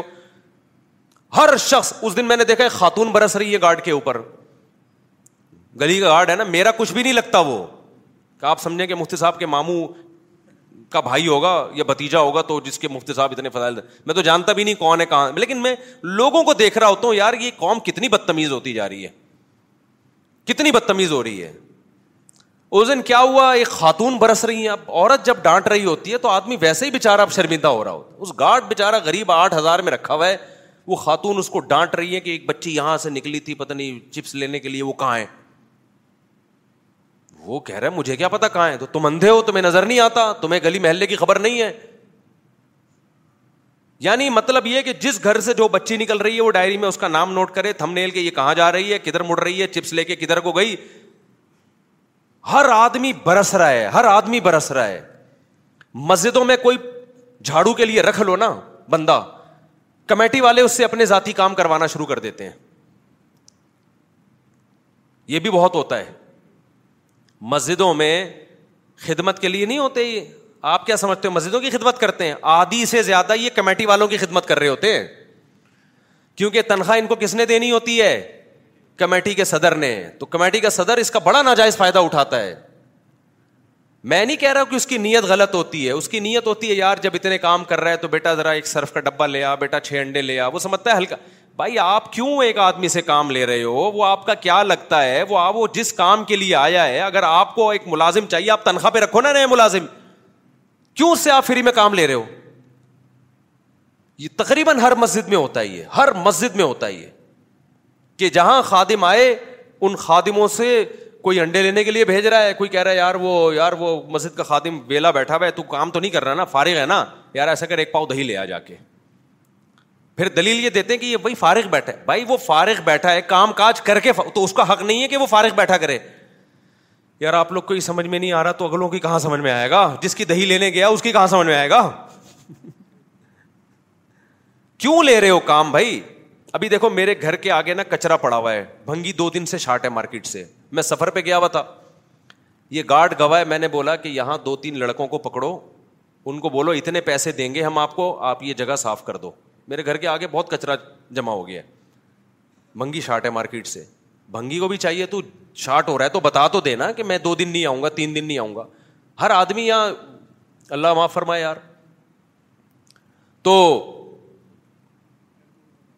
حالانکہ جن سے میں کام لے رہا ہوں نا ان کو میں ایک دفعہ بولوں نا وہ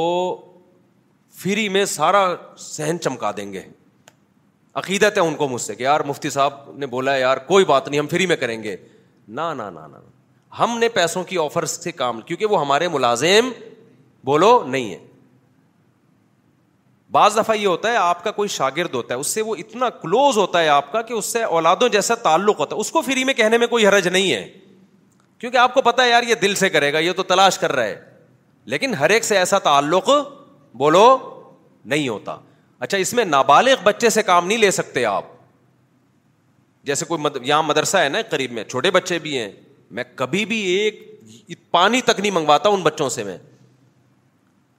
جو بڑا بچہ ہوگا تو کام لینے سے پہلے اس کو میں پیسے دوں گا بھائی پیسے سے کام ہوگا فری میں کام نہیں ہوگے کیونکہ ہمارے ملازم نہیں ہے یہ اور وہ بچے جو غریب ہیں جن کو پیسوں کی ضرورت ہے سمجھتے ہو کہ نہیں سمجھتے ہو مسجد کے یہاں خادم ہے آپ پوچھ لو میں نے کسی خادم سے فری میں کوئی ایک کام کروایا ہو یہاں کیونکہ مسجد کے بعض ہر مسجد کے امام ایسے نہیں ہوتے مسجد کے امام بھی خادموں سے دبا کے خدمتیں لے رہے ہوتے ہیں یار تو ایسا کر دہی لیا یار تو ایسا کر یہ لیا یا تو ایسا کر یوں لیا یا تو ایسا کر یہ لیا وہ گدا بنا ہوا ہوتا ہے تھوڑے دنوں میں کہہ رہا ہے یار میں آیا تھا پوچھا مسجد میں پوچھا لگانے کے لیے اور جب بولو تو کہہ رہے فارغ ہی تو بیٹھا ہے نا کام تھوڑی کر رہا ہے فارغ تمہارے لیے تھوڑی بیٹھا ہوا ہے یار اس کا بھی اس کا بھی حق بنتا ہے کہ کچھ دیر فارغ بیٹھے وہ نہیں آئی میرا خیال ہے بات سوال پیدا ہوتا ہے کہ بھائی ہمارے گھر کے کام کون کرے گا ہمارے پاس تو اتنے پیسے نہیں ہیں وہ لوگ یہ کہہ رہے ہوتے ہیں کہ ہم مفتی صاحب پیسے دے دے کے کام کرواتے رہیں تو بھائی جب آپ کے پاس پیسے نہیں ہیں تو خود کر لو کام اپنا کچرا جب میرے پاس پیسے نہیں تھے تو میں اپنا کچرا خود ہی اٹھاتا تھا سمجھتے ہو خود اٹھا رہا ہوتا تھا میں کہ بھائی ہم جھاڑو ہم نے لگائی ہے الحمد للہ یہ تینوں گھر ہیں تینوں کے آگے میں جھاڑو لگا تو پکڑا گیا ہوں صحیح ہے نا اپنی بکری کو ہم خود خدمت کرتے تھے اس کے سامنے تھال پیش کی اب چونکہ اللہ نے تھوڑی مالی وسعت زیادہ دی ہے تو اب بکری کے لیے خادم رکھا ہوا ہے وہ بکری پہ اتنا خرچ نہیں ہو رہا جتنا اس خادم پہ خرچ ہو رہا ہے اب میں سوچ رہا ہوں اس کو بھی ہٹا دوں ہمارے ایک دفعہ میں کیسے اپنی بکری کی خود خدمت کرتا تھا ملازم بھائی گنجائش نہیں تھی تو ہم نے کہا بھائی ٹھیک ہے ہم خود خود کریں گے حالانکہ اس وقت بھی ہم مولانا تھے جمعے کے خطیب تھے جہاں جاتے تھے ہمارا استقبال ہوتا تھا شکل سے بکریوں والے لگتے نہیں تھے بکریاں چرانے میں خود جاتا تھا میں چرانے میں خود جاتا تھا لوگ کہتے تھے یار اس کام کے لیے آپ کو ملازم رکھو بھائی ہم کہاں سے ملازم رکھے ہیں خود کھائیں یا اس کو کھلائیں ملازم کو وہی حضرت کہتے ہیں نا پیسے ہی نہیں ہے وہ ایک لطیفہ ہے نا مولوی صاحب کے حضرت نے ہمارے ایک مولوی صاحب تھے ان سے پوچھا آپ کی عمر پینتیس سال ہونے والی ہے اب شادی کیوں نہیں کرتے تو حضرت نقل اتار کے فرماتے تھے وہ کہتے تھے پیسے ہی نہیں ہے پیسے ہی نہیں ہے تو ایک دفعہ تو کیا ہوا میرا گھر میں نا وہ میں نے بکریوں کے لیے وہ رکھا ہوا کھل ول لا کے رکھی ہوئی اس کو پانی میں بھگو کے اس میں ہم چوکر ملا کے بکری کو کھلاتے بکری بڑی طبیعت سے پھوڑتی تھی وہ ایک دن میرے گھر میں ایک مہمان آ کے بیٹھا میز سامنے رکھی ہوئی ہے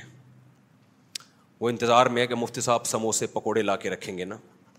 اچھا میں کھل تیار کر رہا تھا میں نے ان سے کہا بیٹھ جاؤ اپنے دوست ہی تھے وہ وہ بیٹھ گئے کھل ول تیار کر کے نا بکری کا بھوسا تو میں نے کہا میں ادھر میز پہ رکھ دیتا ہوں اور پھر ہاتھ پاتھ دھو کے آؤں گا تو بکری کے سامنے رکھ دوں گا پھر ان کے ساتھ بیٹھ جاؤں گا تو میں نے کھل لا کے مجھے خیال ہی لینا مہمان کے سامنے رکھ دیا نے وہ دیکھ رہا ہے کہ یار یہ یہ بکریوں والی غذا مجھے کیوں کھلائی جا رہی مجھے خیال ہی نہیں نا ہاتھ واتھ دھو کے میں آیا تو وہ ہنس رہا کہہ رہا ہے یار مفتی صاحب یہ کیا یہ کیا کون سی بے کرامی ہے یار یہ سلوک ہوتا ہے مہمان کے ساتھ مجھے ایک دم خیال ہے یار یہ کیا ہو گئی ہے تھوڑی سی بدتمیزی ہو گئی ہے خیر دوست تھے بے تکلف ہنسی آئی ہمیں بھی تو پیسے نہیں ہیں تو بھائی یہ اسٹائل ہونا چاہیے آپ کا ٹھیک ہے خود کرو یار کام گدا بنا کے رکھا ہوا ہے مسجد کے ملازمین کو گدا بنا ملازم بن گیا اس کی بےچارے کی شامت آ گئی اور اپنی تنخواہوں کے بارے میں گورنمنٹ سے چیختے رہتے تنخواہ بڑھاؤ تنخواہ بڑھاؤ مہنگائی بڑھ رہی ہے گورنمنٹ ہماری تنخواہیں نہیں بڑھا رہی اپنے ماتحت ملازمین کی جتنی مرضی مہنگائی ہو جائے ان کی تنخواہ بڑھانے کے لیے تیار نہیں ہوتے ان کو ایسے کھینچ کے رکھا ہوا ہے بالکل ٹھیک ہے نا مسجدوں کے ملازمین کی تنخواہیں تو دیکھو ذرا مسجدوں میں جا کے اپنے پیسوں سے بھی نہیں دے رہے چندے کے پیسوں سے دے رہے ہیں اس میں اتنا لچڑ پن دکھاتے ہیں اگر اپنے جیب سے دینا ہوتا تو کیا کر رہے ہوتے پھر تو وہ آٹھ ہزار دے رہے ہوتے جو گارڈوں کی تنخواہ نہیں آٹھ ہزار جو مل رہی ہے پھر آٹھ آٹھ ہزار دے رہے ہوتے ایک گارڈ میرے پاس آیا کہہ رہے یار مفتی صاحب آٹھ ہزار میں کیا کروں میں میرا دل چاہ رہا تھا اس کے کان میں بولوں چوری کر تو جا کے حرام ہے چوری ایسا نہ ہو کہ گارڈ کرنا شروع کر دے مجھے غصہ آ رہا تھا تو تو المسلم من سلم حدیث یاد کر لیں مسلمان وہ ہے جس کی زبان اور ہاتھ کے شر سے دوسرا مسلمان محفوظ رہے دیکھو قرآن مجید میں اللہ کا ارشاد ہے یا ایدین آمنق اللہ اے ایمان والو اللہ سے ڈرو اور سیدھی سیدھی بات کیا کرو یہ حدیث یاد کر لو میرے بھائی المسلم من سلیم المسلمون مل لسانی وید ہی مسلمان وہ ہے جس کی زبان اور ہاتھ کے شر سے دوسرے مسلمان محفوظ رہیں ایک بات یہ دوسری ایک امپورٹنٹ بات یہ یہ بھی ہمارے حضرت فرمایا کرتے تھے لوگ آپ لوگ آج جب کے جب بزرگوں کے واقعات بتاؤں نا لوگ کہتے ہیں بزرگوں کی قصے سنا رہے ہیں بیٹھ کے قرآن حدیث کی بات کرو تو یہ بزرگوں کے باتیں یہ قرآن و حدیث ہی سے اخذ کردائیں سمجھ رہے ہو یہ کہاں سے اخذ کردیں قرآن و سنت سے میرا ایک دفعہ ایک گھنٹہ بیان ہوا ایک صاحب مجھے کہنے لگے مفتی صاحب آپ نے تو کوئی بات قرآن حدیث کی تو قرآن ہی آئے تھے تو پڑھی نہیں آپ نے حدیثیں تو پڑھی نہیں میں نے کہا مجھے بتاؤ ایک گھنٹے میں کوئی ایک بات ہے جو قرآن و سنت کے خلاف ہوئی ہو کوئی ایک بات ہے میری عادت ہوتی ہے ایک آیت پڑھ کے اس کو ایک ایک گھنٹہ اسی کو ایکسپلین کر رہا ہوتا ہوں میں اپنے الفاظ میں یا آج کی مثالوں سے تو حضرت مولانا شلوی تھانوی ہمارے شیخ حضرت مفتی رشید احمد صاحب رحمہ اللہ فرمایا کرتے تھے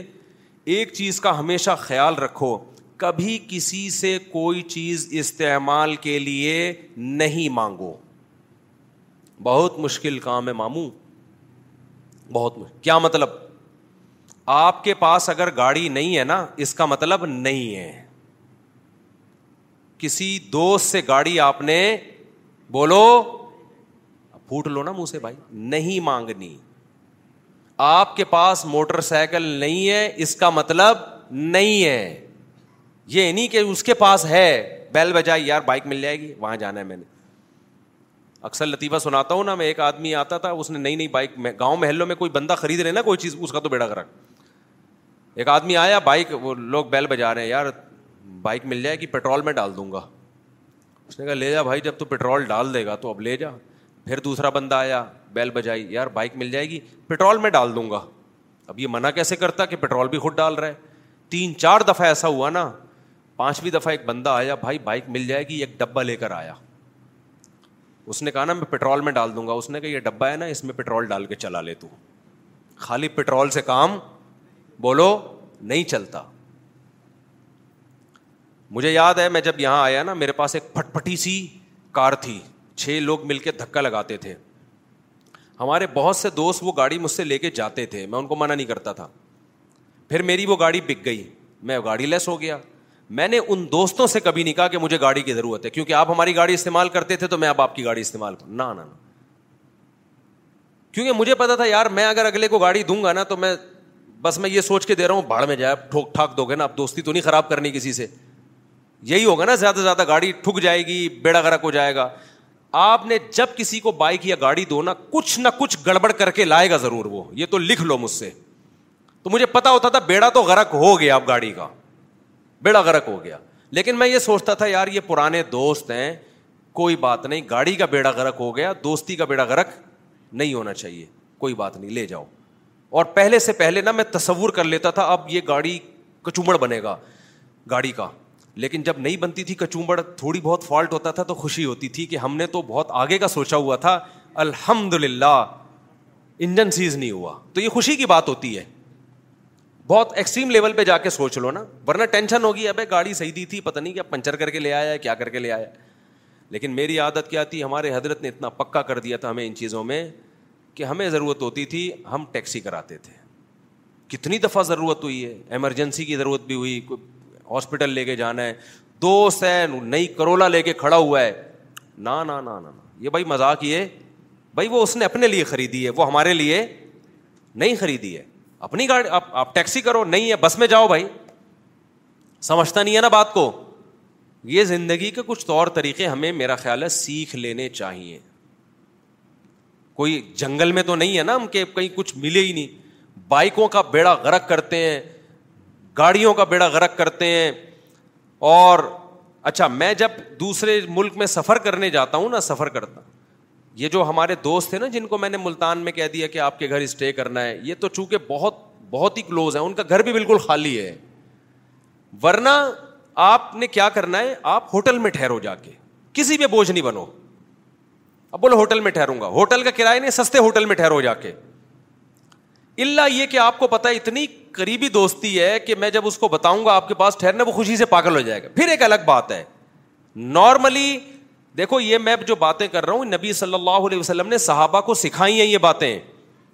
حضرت ابو سعید خدری رضی اللہ تعالیٰ عنہ کو نبی نے فرمایا جب یہ آئے نا نبی کی خدمت میں کچھ مانگنے کے لیے تو آپ نے فرمایا میں استغنی یغنی اللہ جو اللہ سے غنا طلب کرتا ہے اللہ اسے غنی کر دیتا ہے جو اللہ سے صبر مانگتا ہے اللہ اس کو صبر دیتا ہے حدیثوں میں آتا ہے کہ ابو سعید خدری کیا کوڑا بھی گرتا تھا نا گھوڑے سے لوگوں سے نہیں کہتے تھے مجھے دے دو گھوڑے سے اترتے تھے خود اٹھاتے تھے آج کیسے اپاہج بن کے آڈر چلا رہے ہوتے ہیں پانی کے کولر کے قریب سے ہو کے جائے گا اور بیڈ پہ جا کے بیٹھے گا بولے گا پانی لانا ذرا ایک گلاس تو تو وہاں سے ہی تو ہو کے آ رہا ہے یار کیا ہو گیا مجھے میں میں سمجھا پا رہا ہوں یا تو چلو آپ بیٹھے ہوئے ہوتے آپ کو اٹھتے ہوئے کوئی مصیبت آ رہی ہے پھر آپ بولو یار بیگم پانی پلا دو پھر پھر پھر تو بنتا ہے آپ وہیں سے ہو کے آ رہے ہو کولر سے پانی پی سکتے تھے کہ نہیں آڈر چلانے کا بڑا مزہ آتا ہے ان کو اتنی توفیق نہیں کہ وہاں تو پہنچا ہوا ہوا ہے ہے کھڑا پی لینا نہیں نہیں نکالے گا بستر پہ آ کے ٹیک لگا کے بیٹھے گا پھر بولے گا بیگم ذرا ایک گلاس پانی پلانا وہ بولے گی یار اس کو مزہ اس کو خدمت نہیں لینی مجھ سے اس کو اپنی چودراہٹ ٹھونسنی ہے ڈھونس جمانی ہے کہ میں سربراہ ہوں میں حاکم میں تمہارا ہسبینڈ ہوں رشتے میں میں کیا لگتا ہوں ہسبینڈ لگتا ہوں تو یہ بڑی بری حرکت ہے استغنا ہونا چاہیے کیا ہونا چاہیے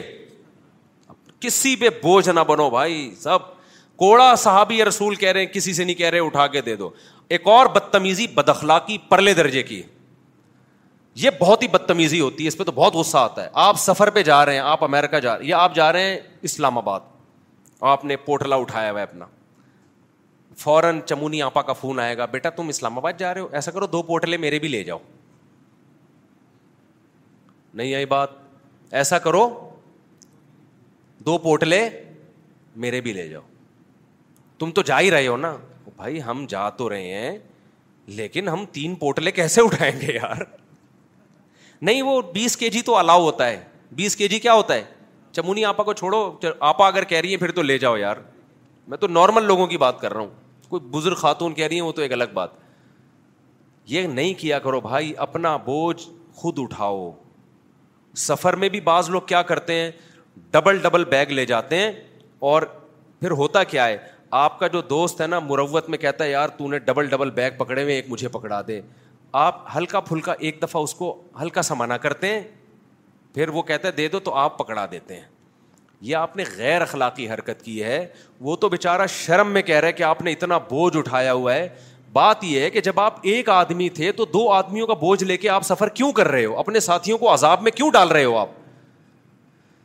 سمجھ میں نہیں آ رہی میرا خیال ہے یہ ساری نا بدتمیزی کی چیزیں ہیں جو مارکیٹ میں چل رہی ہیں اور لوگ ان کو بدتمیزی بالکل بھی نہیں سمجھتے اب میری تو عادت ہو گئی ہے میں ٹھینگا دکھا دیتا ہوں میں اس لیے نہیں کہ میں بوجھ اٹھا نہیں سکتا اٹھا سکتا ہوں لیکن میں اگلے کی اصلاح کے لیے کہ تم یہ ایسی بدتمیزی کر کیوں رہے ہو ایسا بھی ہوتا ہے آپ سفر میں گئے نا دوسرے ملک میں گئے آپ کے دوست احباب بھی ہیں ان کے میلے کپڑے جمع ہو گئے بہت سارے اب آپ کراچی واپس آ رہے ہیں وہ سارا پوٹلا اٹھا کے یار یہ بھی یہ بھی لیتے جاؤ ایئرپورٹ پہ بندہ آ جائے گا لینے کے لیے کیوں لیتے جاؤ بھائی اپنا بوجھ دوسرے کو کیوں دے رہے ہو آپ وہ تو لے لے گا لیکن آپ کیوں دے رہے ہو اس کو کیوں کسی کا احسان لے رہے ہو کی کسی اپنی ذمہ داری اس کو بھی تو بوجھ اٹھا کے لے جانا ہے نا تو آپ لے لو نا بوجھ اٹھا کے سمجھ میں آ رہی ہے کہ نہیں آ رہی ہے تو سفر میں جب آپ جائیں ساتھیوں کے ساتھ اتنا ویٹ اٹھائیں جو آپ نے خود اٹھانا ہے اتنا نہ لے کے جائیں کہ آپ کے دوست کو آپ کی ہیلپ کرنی پڑے یہ غیر اخلاقی حرکت ہے اپنے ہم سفر اور رفقا کو تکلیف پہنچانا اس سے بھی بڑا جرم لوگ ایک اور کرتے ہیں اپنے بوڑھے باپ کو حج پہ بھیج دیتے ہیں اکیلے یہ تو بدتمیزی بہت ہو رہی ہے عمرے پہ بیچ دیتے ہیں بوڑھی ماں کو بوڑھے باپ کو کہ حاجی لوگ سنبھال لیں گے حاجی تو سنبھالتے ہیں بےچارے بوڑھے کو بےچاری بوڑھی ماں کو اکیلا کون چھوڑے گا وہاں پہ بےچارے حاجی اس کو اب جو ذرا رحم دل ہوتا ہے کہتے ہیں یار اس بوڑھے کو اور پھر کہہ بھی یہ بوڑھے میاں آئے ان کا خیال کرنا بہت ہی بدتمیزی کی بات ہے یار آپ کے ابا ہیں آپ ان کو خود لے کے جاؤ نا بوڑھا آپ نے کیا کر دیا سفر میں پہنا دیا یہ لو بھائی میں دیکھتا ہوں حج کے عمرے کے سفروں میں ایک دو بوڑھے بےچارے آئے ہوئے ہوتے ہیں وہ حاجیوں میں وہ لوگ ٹینشن میں آئے ہوئے ہوتے ہیں ان کو ڈر بھی لگ رہا ہوتا ہے کہ اگر ہم نے ان کی خدمت نہیں کی اللہ کا عذاب آ جائے گا اور خدمت کی تو یار ہم خود عمرہ کریں یا ان کی خدمت کریں پھر خدمت کے فضائل بھی وہ ٹریول ایجنٹ ان کو سنا رہا ہوتا ہے دیکھیں اپنے جو گروپ ہے اس میں بوڑھوں کا خیال کریں کرنا چاہیے بوڑھا آ گیا تو آپ ضرور کریں خیال لیکن اس کو نہ چترول لگاؤ واپس جا کے بولے تجھے شرم نہیں ہے تو نے اپنے بوڑھے باپ بوڑھی ماں کو اپنے معذور کو تو نے حاجیوں پہ ڈال دیا یہ تو تیری ذمہ داری تھی تیرے پاس ان کے ساتھ حج یا عمرہ کرنے کے پیسے نہیں تھے تو تو نہیں کرتا نہیں بھیجتا ان کو بس بھیج دیں گے کہ یار وہ خود ہی کرتے رہیں گے بیٹھ سمجھ میں آ رہی ہے بات کہ نہیں آ رہی یہ یہ بدتمیزی ہے انتہائی جملہ مکمل کر لیں انتہائی درجے کی اٹ از کالڈ بدتمیزی وقت کافی ہو گیا ہے کتنے بجے نماز ہے اب ہے یہ تو وقت ہو گیا تو ہم تھوڑا سا ان شاء اللہ کچھ بدتمیزی کے مزید کچھ مثالیں تھوڑی سی دس پندرہ منٹ نماز کے بعد دیں گے ان شاء اللہ اس سے آپ لوگ کو بدتمیزی سیکھنے کا موقع ملے گا ابھی تک ہو سکتا ہے کچھ لوگ بدتمیز نہ ہوں تو میں ان کو طریقے بتا رہا ہوں کہ اٹ از کالڈ بدتمیزی تو لاگے جس نے تمیز والا بننا ہے وہ تمیز والا بن جائے جس نے بدتمیز بننا ہے وہ کیا بن جائے وہ بدتمیز بن جائے کیونکہ میں بھی بھگتا ہوا ہوں نا میں بھی سفر پہ گیا تو بعض لوگوں نے بیچاروں نے عقیدت محبت میں بہت ٹینشن دی ہے کہ آپ پہنچ گئے آپ آ رہے ہیں آپ بھائی بس کر یار خدا کے لیے چھوڑ دو یار بہت بہت ٹینشن میں آ جاتا ہے آدمی ان چیزوں سے تو یہ وہ والی محبت ہے جو افورڈ نہیں ہوتی انسان سے تمام دوائیں بچوں کی پہنچ سے دور رکھیں تو مولانا شرف علی تھانوی کی ایک کتاب ہے آداب معاشرت وہ سب خرید کے رکھیں اس کا نام کیا ہے آداب معاشرت اور اس کتاب میں جگہ جگہ حدیثیں ہیں حدیثیں کوٹ کی ہوئی ہیں تاکہ لوگوں کو یقین آئے کہ یہ ان کی اپنی باتیں نہیں ہیں بلکہ یہ کس کی باتیں ہیں پیغمبر کی وہ حدیثیں جو ہماری نظروں سے اوجھل ہو گئی ہیں جن کو ہم فوکس نہیں کرتے تو وہ والی حدیثیں انہوں نے لکھی ہوئی آداب معاشرت معاشرت عین کے ساتھ آج کل اردو بھی مارکیٹ سے شاٹ ہو رہی ہے معاشرت کہتے ہیں آپس کے رہن سہن اللہ تعالیٰ سمجھنے کے بلکہ تو خدا فرمائے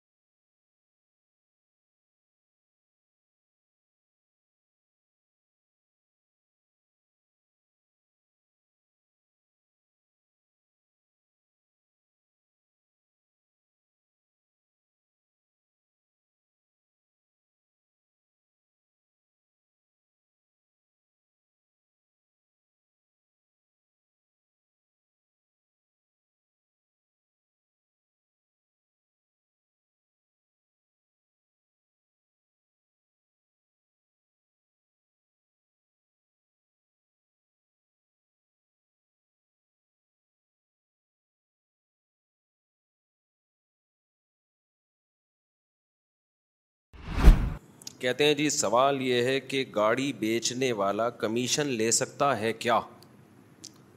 گاڑی بیچنے والا بتا کے کمیشن لے سکتا ہے بغیر بتائے نہیں لے سکتا سمجھتے ہو دیکھو کمیشن اس بات کا لیا جاتا ہے آپ مکینک کے پاس گئے یار کوئی اچھی سی گاڑی ہو تو مجھے دلا دینا مکینک آپ کو بولے گا ہاں میں دلاؤں گا لیکن اتنا میرا اس میں کمیشن ہوگا مکینک کیا کر رہا ہوتا ہے وہ بتاتا نہیں ہے اور اسی طرح اگر آپ نے سیلر سے کمیشن لینا ہے تو اس کو بھی بتانا پڑے گا ایک بندہ آتا ہے میری گاڑی بکوا دو آپ کہ میں بکوا دوں گا لیکن میرا اس میں اتنا کمیشن تو بتا کے ہوگا تو جائز ہے بغیر بتائے یہ چھپن چھپائی والا کام جائز نہیں ہے اگلا سمجھ رہا ہوتا ہے یہ میری خدمت کر رہا ہے ادھر سے آپ پیسے بنا رہے ہوتے ہیں اس کے وہی دو نمبر یہاں مارکیٹ میں بہت ہے نا کیا کریں کھانا کھانے کے کھانا کھانے کے کھانے کی پلیٹوں کو چومنا جائز ہے یا نہیں کھانا کھانے کی پلیٹوں کو چومنا کیوں بھائی پہلے ہی ندیدہ پن جھلک رہا ہوتا ہے کھانے کے اسٹائل سے اس کے بعد پلیٹوں کو بھی چوم رہا ہے تو لوگ سمجھیں گے کبھی زندگی میں ملا نہیں اس کو کھانے کو شیخ ہماری جمع پنجاب سے جماعت کے ساتھی آئے ملنا چاہتے ہیں کہاں ہیں جماعت کے ساتھی بھائی جو ملنا چاہتے ہیں کہاں ہیں کتنے ساتھی ہیں ابھی مل لیں نا ابھی مل لیں جلدی جلدی السلام علیکم ابھی مل لیں بس وعلیکم السلام کہاں سے آئے ہیں ماشاء اللہ کتنے دن کی جماعت ہے اٹھائیس دن ماشاء اللہ ماشاء اللہ آپ بھی آپ تو محلے کے ہی ہیں اور کون ہیں بس دو ہیں اللہ جی، دل سے اللہ آپ کو کامیاب کرے ٹھیک ہے نا میری والدہ ہر بات پر غصہ کرتی ہیں ابھی میری محبت کی شادی ہوئی میری والدہ کو میری بیوی کو ہوں شادی ہوئی میری بیوی کو میری پتہ نہیں کیا لکھا ہوا ہے ہر وقت کا غصہ نہیں لگتا جس پر گھر میں لڑائی ہوتی ہے میں اپنی والدہ کو اس بات پہ غصہ کر سکتا ہوں یا نہیں بیوی کو ماں سے الگ کر دو بھائی اگر ایسا ہو رہا ہے نا اگر واضح طور پر زیادتی ہو رہی ہے نا ماں کی طرف سے واضح تو پھر الگ رکھ کر دو کیوں ماں بہو کے ماں بیوی کے جھگڑوں کو نہیں کوئی سلجھا سکتا ماؤں کو سدھارنا ناممکن ہے تو بہتر یہی ہے کہ بیوی کو الگ کر دو ورنہ بڑے مسائل کھڑے ہو جاتے ہیں بعض مائیں بھی بڑا ظلم کرتی ہیں زیادتی کرتی ہیں وہ کمپرومائز کرتی نہیں ہیں وہ ہر وقت چڑچڑا پن غصہ پن کوئی بات آرام سے سمجھانا ہی نہیں ہے تنزیہ لب و لہجہ ہوتا ہے ان کا میں اکثر بتاتا رہتا ہوں نا بہو کو روٹی پکانا نہیں آتی تو کیا تجھے تیری ماں نے سکھایا نہیں روٹی پکانے کا طریقہ تو اس طرح کی اسٹائل ہوتا ہے ان کا اب ماں کو آپ سمجھاؤ تو مائیں سننا چاہتی نہیں ہے وہ سنتی نہیں ہے نا اگلا سنے گا تو اس کو سمجھ میں آئے گا کہ میں غلط کر رہا ہوں کہ نہیں کر رہا ہمارے ہمارے یہاں سب کا ہی مسئلہ ہے کیونکہ سننا ہی نہیں چاہتا کسی صرف پولیس کی سنتے ہیں ہم کیونکہ پتا ہے نہیں سنی تو اٹھا کے لے جائے گا وہ تو اس کے علاوہ کوئی سنتا ہے کسی کی ہر آدمی اپنا دماغ اپنا منہ ادھر کر کے گھوم رہا ہے تو جب اماں اور بیوی بی کی زیادہ لڑائی ہو بار بار اور آپ سمجھ رہے ہو سو فیصد غلطی اماں کی ہے اس صورت میں بتا رہا ہوں پھر آپ یہی بولو اماں دیکھو غلطی آپ کی تو نہیں ہے غلطی تو میری بیوی کی ہے اماں کو بولو گے نا غلطی آپ کی ہے تو پھر تو اور نئی جنگ شروع ہو جائے گی بولو اماں مسئلہ یہ ہے کہ غلطی کس کی ہے سیکھ لو یہ باتیں کام آئیں گی ہلکی باتیں نہیں ہیں یہ کام آئیں گی یہ بات ان کو بولو اماں غلطی میری بیوی ہی کی ہے لیکن مسئلہ یہ ہے کہ اب میرے لیے اس کو طلاق دینا چھوڑنا بڑا مشکل کام ہے بڑے مسائل کھڑے ہو جائیں گے سوسائٹی میں بدنام ہو جاؤں گا دوبارہ رشتہ ملنا بڑا مشکل ہے اور اگر بچہ بھی ہو چکا ہے تو بچے کی ماں سے محروم ہو جاؤں گا تو اب یہی ہے کہ میں اس کمبخت کو آپ سے دور کر دیتا ہوں منوس کو استفر اللہ اب اس کو میں کیا کر رہا ہوں میں الگ گھر لے کے دے رہا ہوں جان چھوٹے مصیبت سے تو پھر اماں دیکھ لیں گی احمن البلی یتین کیا ہے دو بڑی مصیبتوں میں چھوٹی مصیبت کیا آئی الگ کرنا زیادہ بڑی مصیبت ہے یا اس مصیبت کو برداشت کرنا زیادہ بڑی مصیبت تو اماں سمجھدار ہوں گی تو کچھ کمپرومائز کر لیں گی بھائی تھوڑا سا ہم برداشت کر لیتے ہیں اس کو نہیں سمجھدار ہوں گی بولے دفعہ نکل لیں یہاں سے تو یہی حل ہے اس کے علاوہ کوئی حل سمجھا نہیں سکتے آپ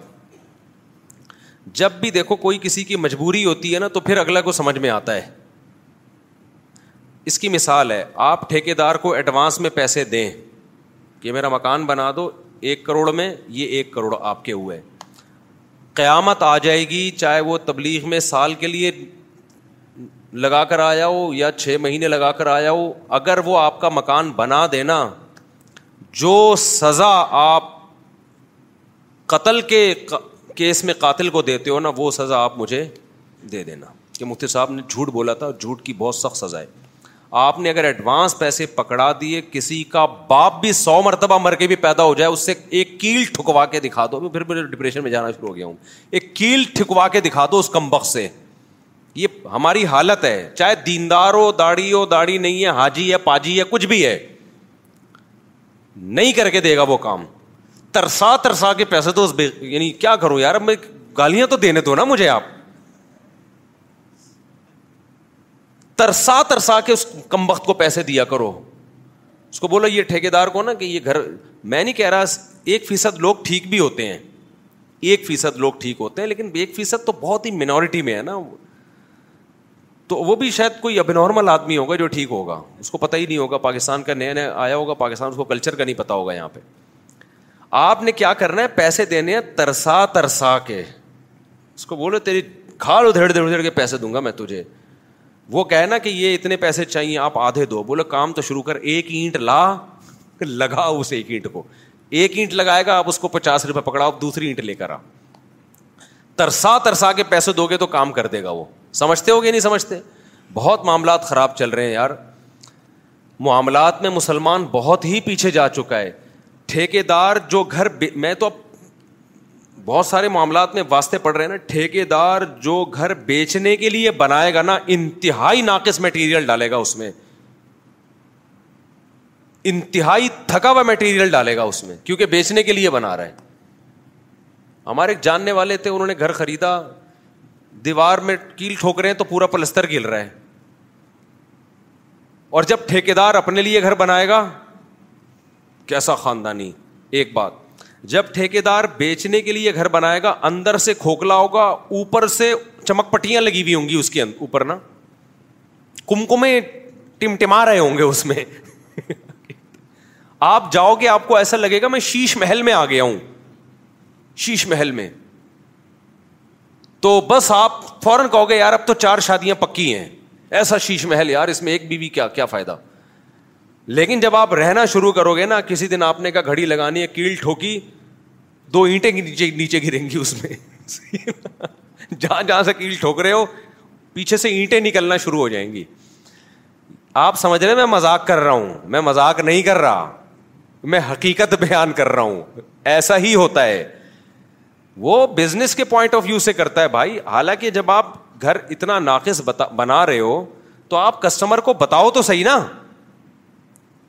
آپ بولو بھائی مٹی یہ سونا بتائے گا ایسے جیسے پتا نہیں کیا ڈالا اس نے اس کے اندر تو پوری آوے کا آوا ہی بگڑا ہوا ہے بھائی بڑے مسائل چل رہے ہیں مارکیٹ میں تو اس لیے یہ جو جن صاحب نے کہا ہے نا یہ کہاں چلے گئے ان کے سوال کدھر گیا سوال ہی غائب ہو گیا پتا نہیں کہاں گیا سوال تھا کیا سوال ہے ہاں سوال یہ تھا کہ اماں جو ہے نا وہ کر رہی ہے نا غصہ بہت کر رہی ہیں بیگم کے ساتھ ہاں اماں بات بات پر غصہ کرتی ہیں تو اماں کا غصہ تم تو برداشت کرو تمہاری اماں ہے نا کیا خیال ہے اور بہو کو بھی چاہیے برداشت کرے خاندان کے بڑے ہوتے ہیں ان کو برداشت کرنے میں ثواب ہے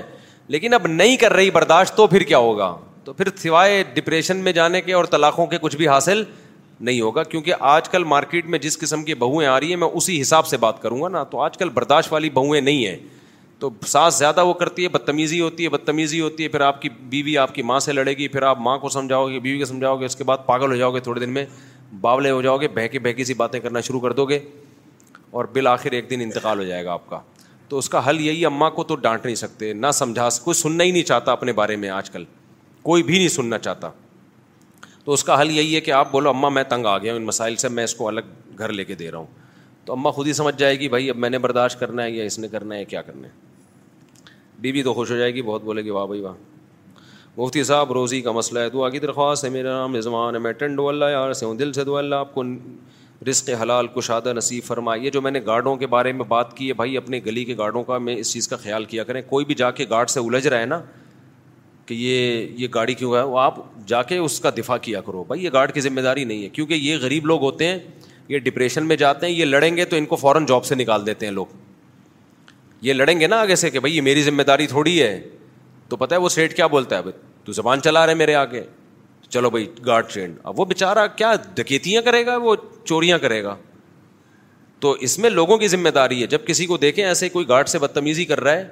اس کو بولے بھائی آپ یہ اس کا کام کیا ہے اور ریٹرن میں نا گارڈ کی ذمہ داریاں لکھ کے لگا دینی چاہیے اور انتظامیہ کو چاہیے لکھ کے لگا دے بھائی گارڈ سے اس کے علاوہ کسی اور چیز میں الجھنے کی اجازت نہیں ہے اب ایک کام رہ گیا گارڈ کا وہ ہے گلی کی حفاظت وہ وہ کام ہے ہی نہیں گارڈ کا یہ میں آپ کو بتا دوں آپ کہیں گے پھر تنخواہ کس بات کی دے رہے ہیں ہم اس کو آپ سمجھ رہے ہو گلی کی حفاظت کی تنخواہ دے رہے ہو یہ آپ کی بھول ہے یہ جو سیکیورٹی گارڈس ہوتے ہیں نا ان کے بارے میں لا ہے کہ جیسے ہی ڈاکو آئے تو ڈاکو سے زیادہ اسپیڈ آپ کی تیز ہونی چاہیے بھاگنے میں کیونکہ ان کو جو گنے دی جاتی ہیں وہ چلنے کے علاوہ تمام کام کر رہی ہوتی ہیں یہ میں آپ کے جنرل نالج کے لیے بتا دوں کہیں آپ گارڈ ہے اور تو آپ خوش فہمی میں ہو کہ ڈاکو آ کے بندوق سے مجھ سے چھین رہا ہے تو میں اب لڑوں گا کیونکہ گارڈ ٹھا ٹھا کر کے ڈاکو کو کیا کرے گا اڑا دے گا اس خوش فہمی میں مت رہنا سمجھتے ہو گارڈ کا کام یہ ہے کہ جیسے ہی ڈاکو آئے فوراً وہ گلی چھوڑ کے بھاگے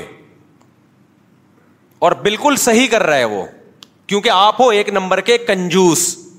دو وجہ سے وہ صحیح میرا بھی مشورہ ہے گلی کے گارڈوں کو جیسے کوئی آگے نا بھاگ جائے کرو فوراً دو وجہ سے نمبر ایک تو تنخواہ آٹھ ہزار اس آٹھ ہزار میں مجھے تم آٹھ ہزار دیتے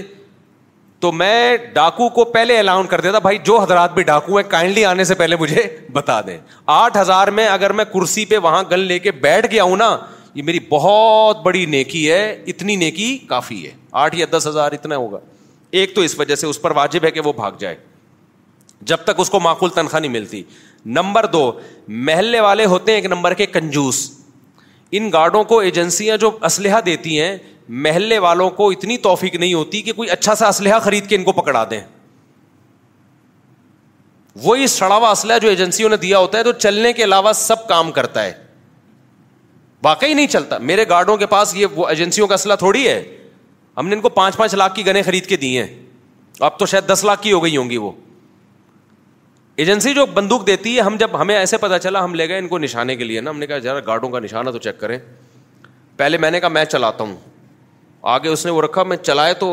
وہاں جا رہی ہے نا وہ ادھر ہم نے کہا بھائی یہ تو کسی اور کو لگ جائے گا بھائی پھر ہم نے کیا کیا وہ جو ہے نا وہ نشانہ نہیں ہوتا جس میں صحیح کرتے یوں کیا تو وہ گر گیا نیچے کوئی بلٹ پھینچ رہا ہے تو بلٹ ہاتھ میں آ گیا اس کے کوئی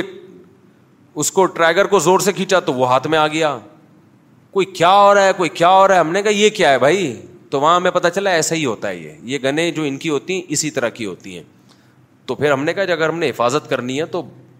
بندوقیں صحیح ہونی چاہیے نا کیا خیال ہے تو چونکہ محلے والے کنجوس ہوتے ہیں وہ کبھی بھی گارڈ کو صحیح اسلحہ خرید کے بولو نہیں دیں گے ان کی جیب سے روکڑا نکلتا ہی نہیں ہے تو تمہیں اپنی حفاظت کے لیے تم سے روکڑا نہیں نکل رہا تو پھر بہتر ہے کہ وہ وہاں بیٹھ کے بارہ گھنٹے ایک گارڈ سوئے اگلے بارہ گھنٹے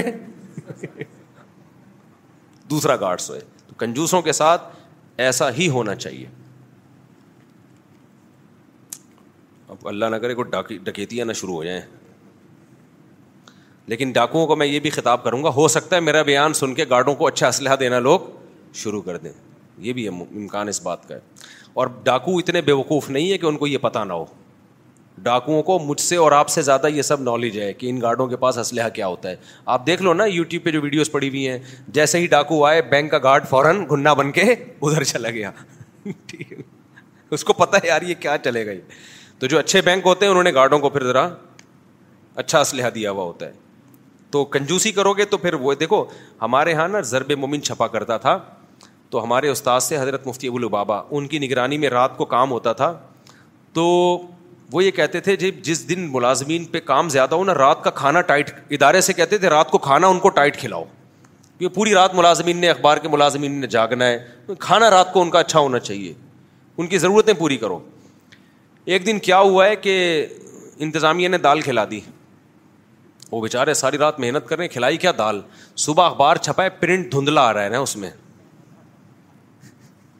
پرنٹ کیا ہے ہوا تھا دھندلے پرنٹ تھے خبریں نا نہیں تو دھندلا سا آ رہا ہوتا ہے اب وہ ادارہ ان کو غصہ آیا یار یہ کیا ہوا ہے تو مفتی ابو اللہ صاحب ہمارے استاد ہیں ان سے کہا بھائی آپ کی نگرانی میں کہا انہوں نے کہا جب دال کھلاؤ گے تو پرنٹ کیا آئے گا دھندلا آئے گا اگر چاہتے ہو پرنٹ صحیح آئے تو اس کے لیے کورما کھلانا ضروری ہے تو پرنٹ تو ایسے ہی آئے گا تو جب تم گارڈوں کو آٹھ ہزار تنخواہیں دو گے اور ان کے پاس گلیلے لا کے پکڑا دو گے ان کو تو پھر یہی ہوگا وہ ڈاکو اس گلی سے اور گارڈ دوسری گلی میں تو اس پہ شکر ادا کرتا ہوں کہ اللہ یہ ڈاکو یہ گھاٹ کہیں ملے ہوئے نہ ہو بس ملے ہوئے نہ ہو یہ کافی ہے ایسا نہ ہو کہ وہ خود ہی ڈاکو ہی آ کے بیٹھ گیا ہو کہ یار مجھے کبھی موقع تو ملے اچھا میں آپ سے بیت کرنا چاہتا ہوں مجھے آپ سے بہت کچھ سیکھنے کو ملتا ہے تو پوچھنا یہ کہ بیت آپ کب کرتے ہیں کیونکہ میں نے یوٹیوب پہ آپ کے شیخ کی ویڈیو دیکھی کہ آپ کو خلافت دی گئی ابھی میں نے بیت کرنا شروع نہیں کیا میرے پاس ٹائم ہی نہیں ہے بھائی آدمی وہ کام کرے جس میں ٹائم تو نکال سکے نا تو ابھی تک مشورے ہی ہو رہے ہیں کہ یہ آدمی یہ کرے کیسے یہ اب ہم نے بیت کرنا شروع کر دیا لوگ آئے ہم پیر بن گئے آپ لوگ مرید بن گئے تو اگر خالی پاؤں ہی دبوانے ہیں پھر تو ٹھیک ہے اور اگر لوگوں کی اصلاح کرنی ہے تو کیسے کریں گے یعنی مطلب یہ کہ اتنا لوگ جو ہوں گے ان کو فلٹر کیسے کریں گے کون مخلص ہے کون ٹائم پاس کرنے کے لیے آ رہا ہے اور جو مخلص ہے وہ ظاہر اپنے حالات بھی لکھ کے دے گا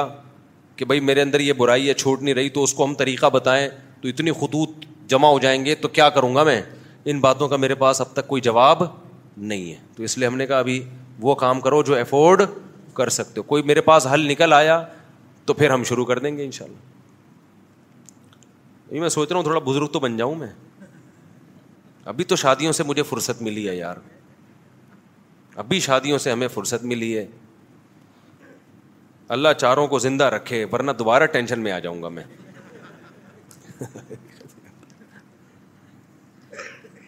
ورنہ مجھے دوبارہ ٹینشن شروع ہو جائے گی کہ میں بہت ڈھیٹ آدمی ہوں شادیوں کے معاملے میں اللہ نہ کرے اللہ نہ کرے اللہ نہ کرے اللہ سب کو زندگی رکھے اللہ نہ کرے اور میرے سب گھر والے مل کے ایک دوسرے کے لیے دعا مانگتے ہیں اللہ تمہیں بھی زندہ رکھے اللہ اس کو بھی زندہ رکھے سوکنوں میں ایسی محبت کہیں دیکھی آپ لوگوں نے کہیں دیکھی تو اس میں بہت ڈھیٹ ہوں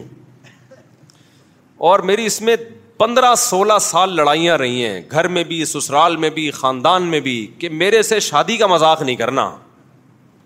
یعنی جیسے میری دوسری ہو گئی نا تو ہم نے تیسری کی کوشش شروع کر دی اب ظاہر ہے لوگ بولیں گے یار بس کرو خاندان والے دو ہو گئی نا فوراً تیسری ہم تو تیسری کرے گا بھائی اتنا مسائل بعض علماء نے بولا یار چھوڑو یار تمہاری تنخواہ دیکھو تم کیا شادیوں کے پیچھے پڑے ہوئے ہو تمہارے وسائل تمہارے پاس ٹائم ہے نہیں میرے میں فارغ آدمی تھوڑی ہوں آپ میرے ساتھ کسی دن گزارو ایک منٹ کی فرصت نہیں ہے سارا دن مصروف اور یہ آج سے نہیں ہوں میں پندرہ سال سے ایسے ہی مصروف ہوں بیس سال سے ایسے ہی مصروف ہوں پھر لوگ کہتے ہیں جب ٹائم نہیں ہو تو شادی کیوں کر رہے ہو تو میں کہتا ہوں بھائی شادی کا مذاق یہ والا مذاق نہیں یہ تو میں کروں گا میں کیوں اتنا ڈھیٹ ہوا میں بھی بتاتا ہوں آپ کو پھر جب تین ہو گئیں کتنے جھگڑے ہوتے ہیں بہرحال یار سوکن جب آتی ہے تو مسائل کھڑے ہوتے ہیں خرچے بھی بڑھتے ہیں مسائل بھی ہوتے ہیں ان کو گھر بھی دینا ہے ان کو ٹائم بھی دینا ہے بیسیوں مسائل ہیں پھر بچے بھی آتے ہیں مارکیٹ میں ان کے مسائل بھی ان کے اسکول ہیں ایک بچہ پڑھ رہا ہے دوسرا ٹیوشن ہی نہیں آ رہا اس کو چترول بھی لگانے ہیں بیس قسم کے مسائل ہیں وہ بچہ ان ادھر لڑکوں میں بیٹھ رہا ہے غلط گالیاں سیکھ رہا ہے اس کو طبیعت چترول لگانے ہیں اس کے یہ تو بھائی سارا یہ تو سب کچھ کرنا ہے نا کتنی ٹینشن ہے لوگ میرے خاندان والے ترس کھاتے تھے میرے اوپر یار اس بندے کی ہمت ہے یار کیسے تین دن گھر چلا رہا ہے او بھائی وہ بڑے نا ہمارے خاندان میرے خاندان سے پوچھ لیں یار کبھی اس گھر میں کبھی اس گھر میں کبھی ادھر سے فون میں حج پہ گیا دو ہزار تیرہ میں تو کبھی اس گھر سے فون آ رہا ہے کبھی اس گھر سے فون آ رہا ہے آج ٹماٹر نہیں پہنچے آج آلو نہیں پہنچے وہ فلانا دہی نہیں لے کر آیا وہاں حرم میں بیٹھا ہوا میں نا ریموٹ کنٹرول سے تو میرے استاذ کو مجھ پہ اتنا ترس آیا نا میں لیپ ٹاپ لے کے گلی میں بیٹھ گیا مدینہ میں ہوٹل میں نا میری آواز بلند ہو رہی تھی تو وہ سب تو میں گلی میں ہمارے استاد بولے لیپ ٹاپ لے کے وہ اسکائپ پہ بات کر رہا تھا نا میں اس کو سمجھا رہا ہوں کھاتا ابھی تو نے آٹا نہیں پہنچایا پاگل آدمی اس کا تو خیال کر رہے یار تو تو انڈے نہیں پہنچایا اس گھر میں کھانا نہیں بنا یہ یہ میں بیٹھا ہوں نا میری آواز بلند ہو رہی ہے ہمارے استاد آئے نا میرے جن شیخ میرے جنہوں نے خلافت دی ہے وہ بیچارے کہہ رہے یار اس بیچارے پہ بڑا ترس ہے پاگل نہ ہو جائے کہیں تو مجھے کہنے لگے بھائی مجھے تمہارے بارے میں ڈر رہا ہے کہ تمہارا ذہنی توازن نہ خراب ہو جائے کہیں اچھا پھر کیا ہے جی لوگ ترس کھا رہے ہیں اب تو یہ بہت پچھتا رہا ہوگا نا آپ اس کو مذاق سمجھ رہے ہیں یہ حقیقت ہے لوگ سمجھ رہے بہت پچھتا رہا ہوگا میں آیا ہوں بھی کہاں جا رہے یار ایک رشتہ دیکھنے جا رہا ہوں میری خالہ نے مجھے مجھے یاد ہے میری سگی خالہ ہیں انہوں نے کہا تیرا دماغ تو نہیں خراب ہو گیا تیرا اور کوئی کام نہیں ہے تیرے پاس ٹائم ہے نہیں فرصت ہے نہیں اور شادی میں سب سے امپورٹینٹ ہے کمائی کمانے کا بھی ٹائم نہیں ہے ایسا کاروبار کا بیڑا گرک ہوا بھی ٹائم ہی نہیں اس کاروبار کو ٹائم دینے کا پھر جناب شادی شادی شادی پھر رشتہ تلاش کر رہے ہیں تو میں یہی کہتا تھا دیکھو شادی کا مجھ سے مذاق شادی کا مذاق نہیں کرنا یہ تو ہمارا باپ بھی کرے گا روک کے دکھائے ہم کو بڑے جھگڑے ہوئے ہیں بھائی میں نے پندرہ سال بہت مسائل میں گزارے ہیں آپ کیا سمجھ رہے ہو ایسی تھوڑی ہو جائے اب لوگ مجھ سے پوچھتے ہیں کہ وہ صاحب اللہ نہ کرے اللہ نہ کرے خدا نہ کرے اگر ہم پانچوں میں سے میرا انتقال ہو گیا پھر تو بھائی اگر میرے علاوہ کسی میں یہ تو نہیں بہوں گا بیگم کا بھی تو غلط ہو جائے گا نا میرے علاوہ کسی کا ہو گیا اللہ نہ کرے اللہ نہ کرے بار بار کہہ رہا ہوں میرے منہ میں خاک ہو گیا تو نہیں بھائی ہم نے میں جب مروں گا تو چار کو بیوہ کر کے جاؤں گا میں بس یہ میرا ایم ہے ازم ہے سمجھ رہے ہو چار بیوہ ہوں گی تین ہوئی یہ میری انسلٹ ہے یہ میری انسلٹ ہے کہ میں مرا اور میرے نکاح میں چار عورتیں نہیں تھیں ایسی انسلٹ میں برداشت نہیں کر سکتا اب میں اتنا ڈھیٹ ہوا کیوں ہے یہ میں آپ کو بتا دوں میں مروں گا تو چار بیوا بس تین ہوئی یہ انسلٹ ہے کہ یار اتنی باتیں کرتے تھے مرتے ہوئے تین تھیں یہ کوئی فائدہ نہیں جب میں چوتھی تلاش کر رہا تھا نا تو ہمارے جامعہ کے استاذ نے مجھ سے کہا یار بس کرو یار آپ کیا میں نے کہا یار آپ مجھے بتاؤ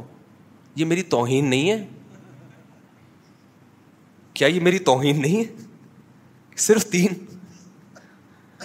اب اصل میں میرے گھر والے بیان سنتے اگر وہ نہ سنتے ہوتے نا تو میں اس طرح سے بات کرتا کہ آپ آپ کی طبیعت صاف ہو جاتی لیکن میرے گھر والے بھی سنتے ہیں اور وہ پھر لڑائی ہوتی ہے ہماری گھر میں بولتے ہیں یار شادی شادی کے علاوہ چھوڑ دو بس یہ ٹاپک اب ہو گئی نا اب چپ کر کے بیٹھ جاؤ بہت مسئلہ ہوتا ہے میرے گھر میں میرے لیے اس لیے میں کھل کے بول نہیں پاتا اب تو اس پہ بھی ہوگا جتنی بات میں نے کر لی ہے نا تو میں اتنا ڈھیٹ ہوا کیوں یہ ایک بہت اہم سوال ہے کہ مفتی صاحب آپ نے کیا ہے آٹھ سال مدرسے میں شادی ہی پڑھی ہے اس کے علاوہ کچھ پڑھا نہیں ہے کیا بعض لوگ یہ کہتے ہیں دیکھو ہم جب مدرسے میں جاتے ہیں صرف پڑھتے ہیں ذرب عظریب و ضربن اس میں کہیں شادی کا تذکرہ نہیں آتا وہ صرف ہے اس کے بعد عربی گرامر کا دوسرا پارٹ ہے نحو اس میں کہیں شادی کا تذکرہ نہیں آتا اس کے بعد ہم پڑھتے ہیں جی عربی ادب کی کتابیں نفت العرب ہے مقامات حریری ہے اس میں کہیں شادی کا تذکرہ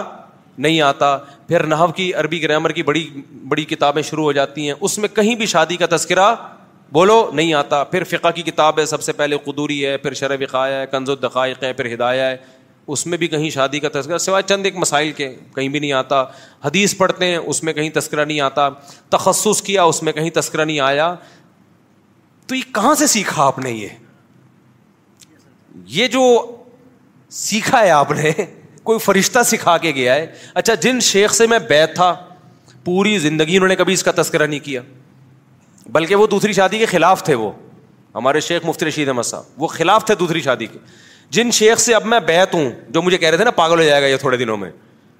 وہ دوسری کے قائل نہیں ہے ان کی ایک ہے خاندان میں ایسے ہمارے رواج نہیں ہے کہ میرے ابا نے کی ہو میرے چاچا نے کی ہو میرے پپا نے کی ہو میرے خالو نے کہیں بھی نہیں ہے تو سوال کوئی خواب بھی مجھے نہیں آیا کہ مسلسل تین دن تک ایک خواب آیا ہو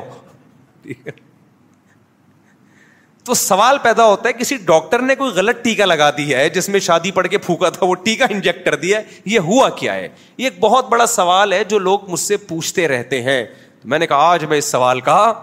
جواب دے دوں تو آپ سننے کے لیے تیار ہیں اس کا جواب کہ یہ ہوا کہاں ونس اپون اے ٹائم کیا ہوا تھا کہ یہ میں آٹو پہ ہو گیا ہوں اب میں نا ٹھیک ہے نا اب کیا ہو گیا ہے اب میں آٹو پے ہو گیا ہوں اللہ نہ کرے ایک کا انتقال ہوا آٹو پے خود بخود خود بخود شروع ہو جاؤں گا تلاش کرنا ہوگا نہیں ان شاء اللہ آپ بے فکر رہیں گھر والوں کو بھی میں کہہ رہا ہوں بے فکر رہیں کیونکہ میری عمر سب سے زیادہ ہے گھر والوں میں تو اب تو پورا پورا میرا ہی چانس ہے جانے کا تو لیکن یہ آٹو پہ میں آیا کیسے یہ میں ایسے آیا کہ دوسری شادی جب میں کر رہا تھا کسی کوئی ضرورت تھی مجھے تو اتنا پکا میرا ارادہ نہیں تھا دوسری کا بھی میں نے ویسے ہی بات کر دی کہ میں دوسری کرنا چاہتا ہوں دوست آپ گھر والوں کے تو گھر والوں کو تو چلو تکلیف ہوتی ہے سمجھ میں آتی دوستوں سے ذکر کر رہا ہوں دوستوں کو تکلیف ہو رہی ہے کیوں بھائی علما سے ذکر کر رہا ہوں علما غصے ہو رہے ہیں کیوں بھائی جہاں جا رہا ہوں سب کہہ رہے ہیں کیوں بھائی مجھے ہوا کہ یار اللہ نے جس کام کی اجازت دی ہے اس پہ اتنا منہ کیوں بن رہا ہے آپ کا اتنی تکلیف کیوں ہو رہی ہے بی کو ہو سمجھ میں آتا ہے بھائی اس کی محبت میں شرکت ہو رہی ہے سوکن آ رہی ہے اس کو وہ بالکل نیچرل ہے پڑوسیوں کو کیوں ہو رہی ہے بھائی بعض لوگ اللہ والے تحجد گزار وہ غصے ہو رہے ہیں میں نے کہا بھائی یہ تو پھر مجھے وہ مثال یاد آئی کہ دیکھو آپ کا باپ آپ کے لیے مٹھائی لے کر آیا ہمارے والد صاحب جب بھی گھر آتے تھے دو ریوڑیاں لاتے تھے ہمارے ہم چھوٹے بچے تھے نا تو جب بھی آتے تھے دو ریوڑیاں دو میرے لیے دو دوسرے بھائی کے لیے وہ ہمیں اب تک یاد ہیں وہ لمبی والی ریوڑیاں نہیں ہوتی کہ ہم انتظار کرتے ابو آئیں گے گھر میں کچھ لے کر آئیں گے آپ کے باپ آپ کے لیے مٹھائی لے کر آیا آپ کا دل بھی چاہ رہا ہے مٹھائی کھانے کا آپ کے ابا نے کہا بیٹا یہ میں تیرے لیے مٹھائی لے کر آیا ہوں تو اس میں چار لڈو کھا سکتا ہے اور آپ کا دل چاہ رہا ہے آٹھ لڈو کھانے کا لیکن ابا نے آپ کو اجازت دے دی کتنے لڈو کھانے کی چار لڈو آپ کا دل بھی چاہ رہا ہے اور آپ کا باپ کا مال ہے بھائی باپ کا مال تو کیا کون کون کوئی چھوڑتا ہے آپ کے ابا نے کہا بیٹا یہ تم میری طرف سے چار لڈو ہیں چار رس گلے ہیں پھوڑ دے کھا لے وہاں پڑوسی بیٹھا ہوا تھا اس نے کہا ہوئے اگر تو نے ایک لڈو کے بعد دوسرا کھایا نا مجھے بہت غصہ آئے گا آپ اس کو بولو گے کیوں بھائی کیوں غصہ آئے گا آپ کو مسئلہ کیا ہو رہا ہے اس میں میری شوگر لیول بڑھ جائے گا اس لیے کہہ رہے نہیں نہیں یہ کیا مزے کیوں اڑا ایک لڈو کے بعد بس ایک مٹھائی بہت ہے نا دوسرا لڈو کیوں اب میں نے کہا میں نہیں کھا رہا آپ کے والد صاحب پوچھیں گے بیٹا کیا مسئلہ کیا ہوا ہے تمہیں نہیں پسند ہے تو بتا دو نہیں ابا مجھے دل بھی چاہ رہا ہے مجھے پسند بھی ہے وہ منع کر رہا ہے ابا رکھ کے ایک تھپڑ لگائے گا کھینچ کے بولے گا میں تیرا باپ ہوں میں اپنے پیسوں پہ تیرے لیے ایک چیز لے کر آیا ہوں تو یہ کہہ دیتا میرا دل نہیں چاہ رہا یا ابا دو لڈو کھاؤں گا تو نیند بہت آئے گی سوتا رہوں گا میں میں افورڈ نہیں کر سکتا دو لڈو فی الحال ایک ہی لڈو میرے لیے کیا ہے کافی ہے میں دو رس گلے نہیں کھا سکتا میں کہتا چل یار تیری مرضی لیکن میں تجھے کہہ رہا ہوں کھا لے میں پیسے بھی نہیں مانگ رہا اور پڑوسی کہہ رہے کہ نہیں کھا اب یہ میری توہین ہے اب یہ کس کی توہین ہے اس کے کہنے پر میری پیشکش کو ٹھکرا رہا ہے تو ابا لگائے گا کھینچ کے کیا تھپڑ سوچا میرا دل چاہ رہا ہے دو لڈو کھانے کا ہر مسلمان کا دل چاہتا ہے کہ نہیں چاہتا کیا خیال ہے ہر مسلمان کا دل چار لڈو کھانے کا مجھے دیکھو ہاتھ کھڑا کرو آج یہ سبق ہو رہا ہے تمہارا جس جس کا دل چاہتا ہے چار لڈو کھانے کا وہ ہاتھ کھڑا کرے سب کا دل چاہتا ہے بھائی لیکن کیوں نہیں کھاتے بھائی مسائل کھڑے ہوں گے شوگر لیول کیا ہو جائے گا یعنی مطلب لڑائیاں ہوں گی بیویوں کی سسرال گن یہ ٹھیک ہے کوئی کرتا ہے کوئی نہیں کرتا تو اللہ میاں نے کہا تم چار بیگم بھی لڈو ہی کی طرح ہوتی ہے یار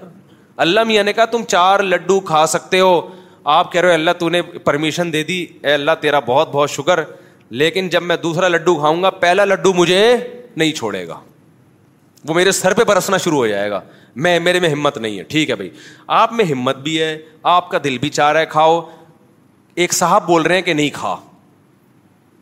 اس کو تکلیف ہو رہی ہے مولوی صاحب کو تکلیف ہو رہی ہے پڑوسیوں کو تکلیف ہو رہی ہے اب کیا ہوگا اب اگر آپ نہیں کھاؤ گے نا پھر یہ اللہ کے غضب کو دعوت دینے والی بات ہے اللہ کہہ رہے میرے حلال کو حلال نہیں سمجھ رہا میرے کہنے سے لوگ چونکہ اس کو برا سمجھ رہے ہیں تو لوگوں کے برا سمجھنے سے تو نے بھی برا سمجھنا شروع کر دیا اب اللہ لگائے گا تھپڑ آپ کو نہیں آئی میرا میں تو اس میں شیخ کو بھی کہتا ہوں لفٹ نہیں کراؤ شیخ ناراض ہوتا ہے ہونے دو ناراض اس کو اس کو حق نہیں ہے آپ کو روکنے کا لوگ مجھے آ کے کہتے ہیں میرے پیر و مرشد نے منع کیا میں نے کہا پیر و مرشید کیسے روک سکتا ہے بھائی خدا نے اجازت دی ہے یار تم نے پیر کو خدا سے بڑا بنا لیا کیا اللہ نے قرآن میں کہا فن کی ہوں مین نسائی مسنا وسلا اللہ دو دو لڈو تین تین لڈو چار چار لڈو اللہ نے یہ بھی نہیں کہا دو لڈو تین لڈو چار دو دو تین تین چار چار یہ ترغیبی انداز ہے ہم کہتے ہیں ابے دو کیا دو دو بھی کھا تین تین بھی کھا اور چار چار بھی کھا بشرتے کہ لڈو ہزم کر لے تو یہ تیرا ہے ٹھیک ہے ہزم بھی کر پائے گا کہ نہیں کر پائے گا ایسا نہ ہو بہت سے لوگ کمزور ہوں وہ چار لڈو کھا کے پڑے ہوئے ہوں چار شادیاں کر کے جیسے ہمارے ایک دوست تھے بہت ہی باریک میرا شاگرد تھا وہ بہت باریک تھا میں جب چار شادیوں کی بات کرتا ہوں ایک دم جوش میں آ جاتا ہوں نا ایک دم اس کے چہرے پہ خوشی کے آثار میں ایک دم کہتا ریلیکس ریلیکس اسٹائل تھا میرا میں نے کہا میں نے کہا یہ آپ آپ کائنڈلی آپ آپ کے لیے نہیں ہے مذاق تھا بے تکلف پھر میں ٹاپک چینج کر کے پھر میں آتا ہوں چار چار تین تین وہ ایک دم پھر جائے میں کہتا بھائی یار آپ آپ کیا کر رہے ہو یار آپ پھر میں اسے کہتا دیکھو آپ اس شرط پہ کرو کہ گلوکوز کی چار بوتلیں نا پہلے احتیاط چڑھوا لینا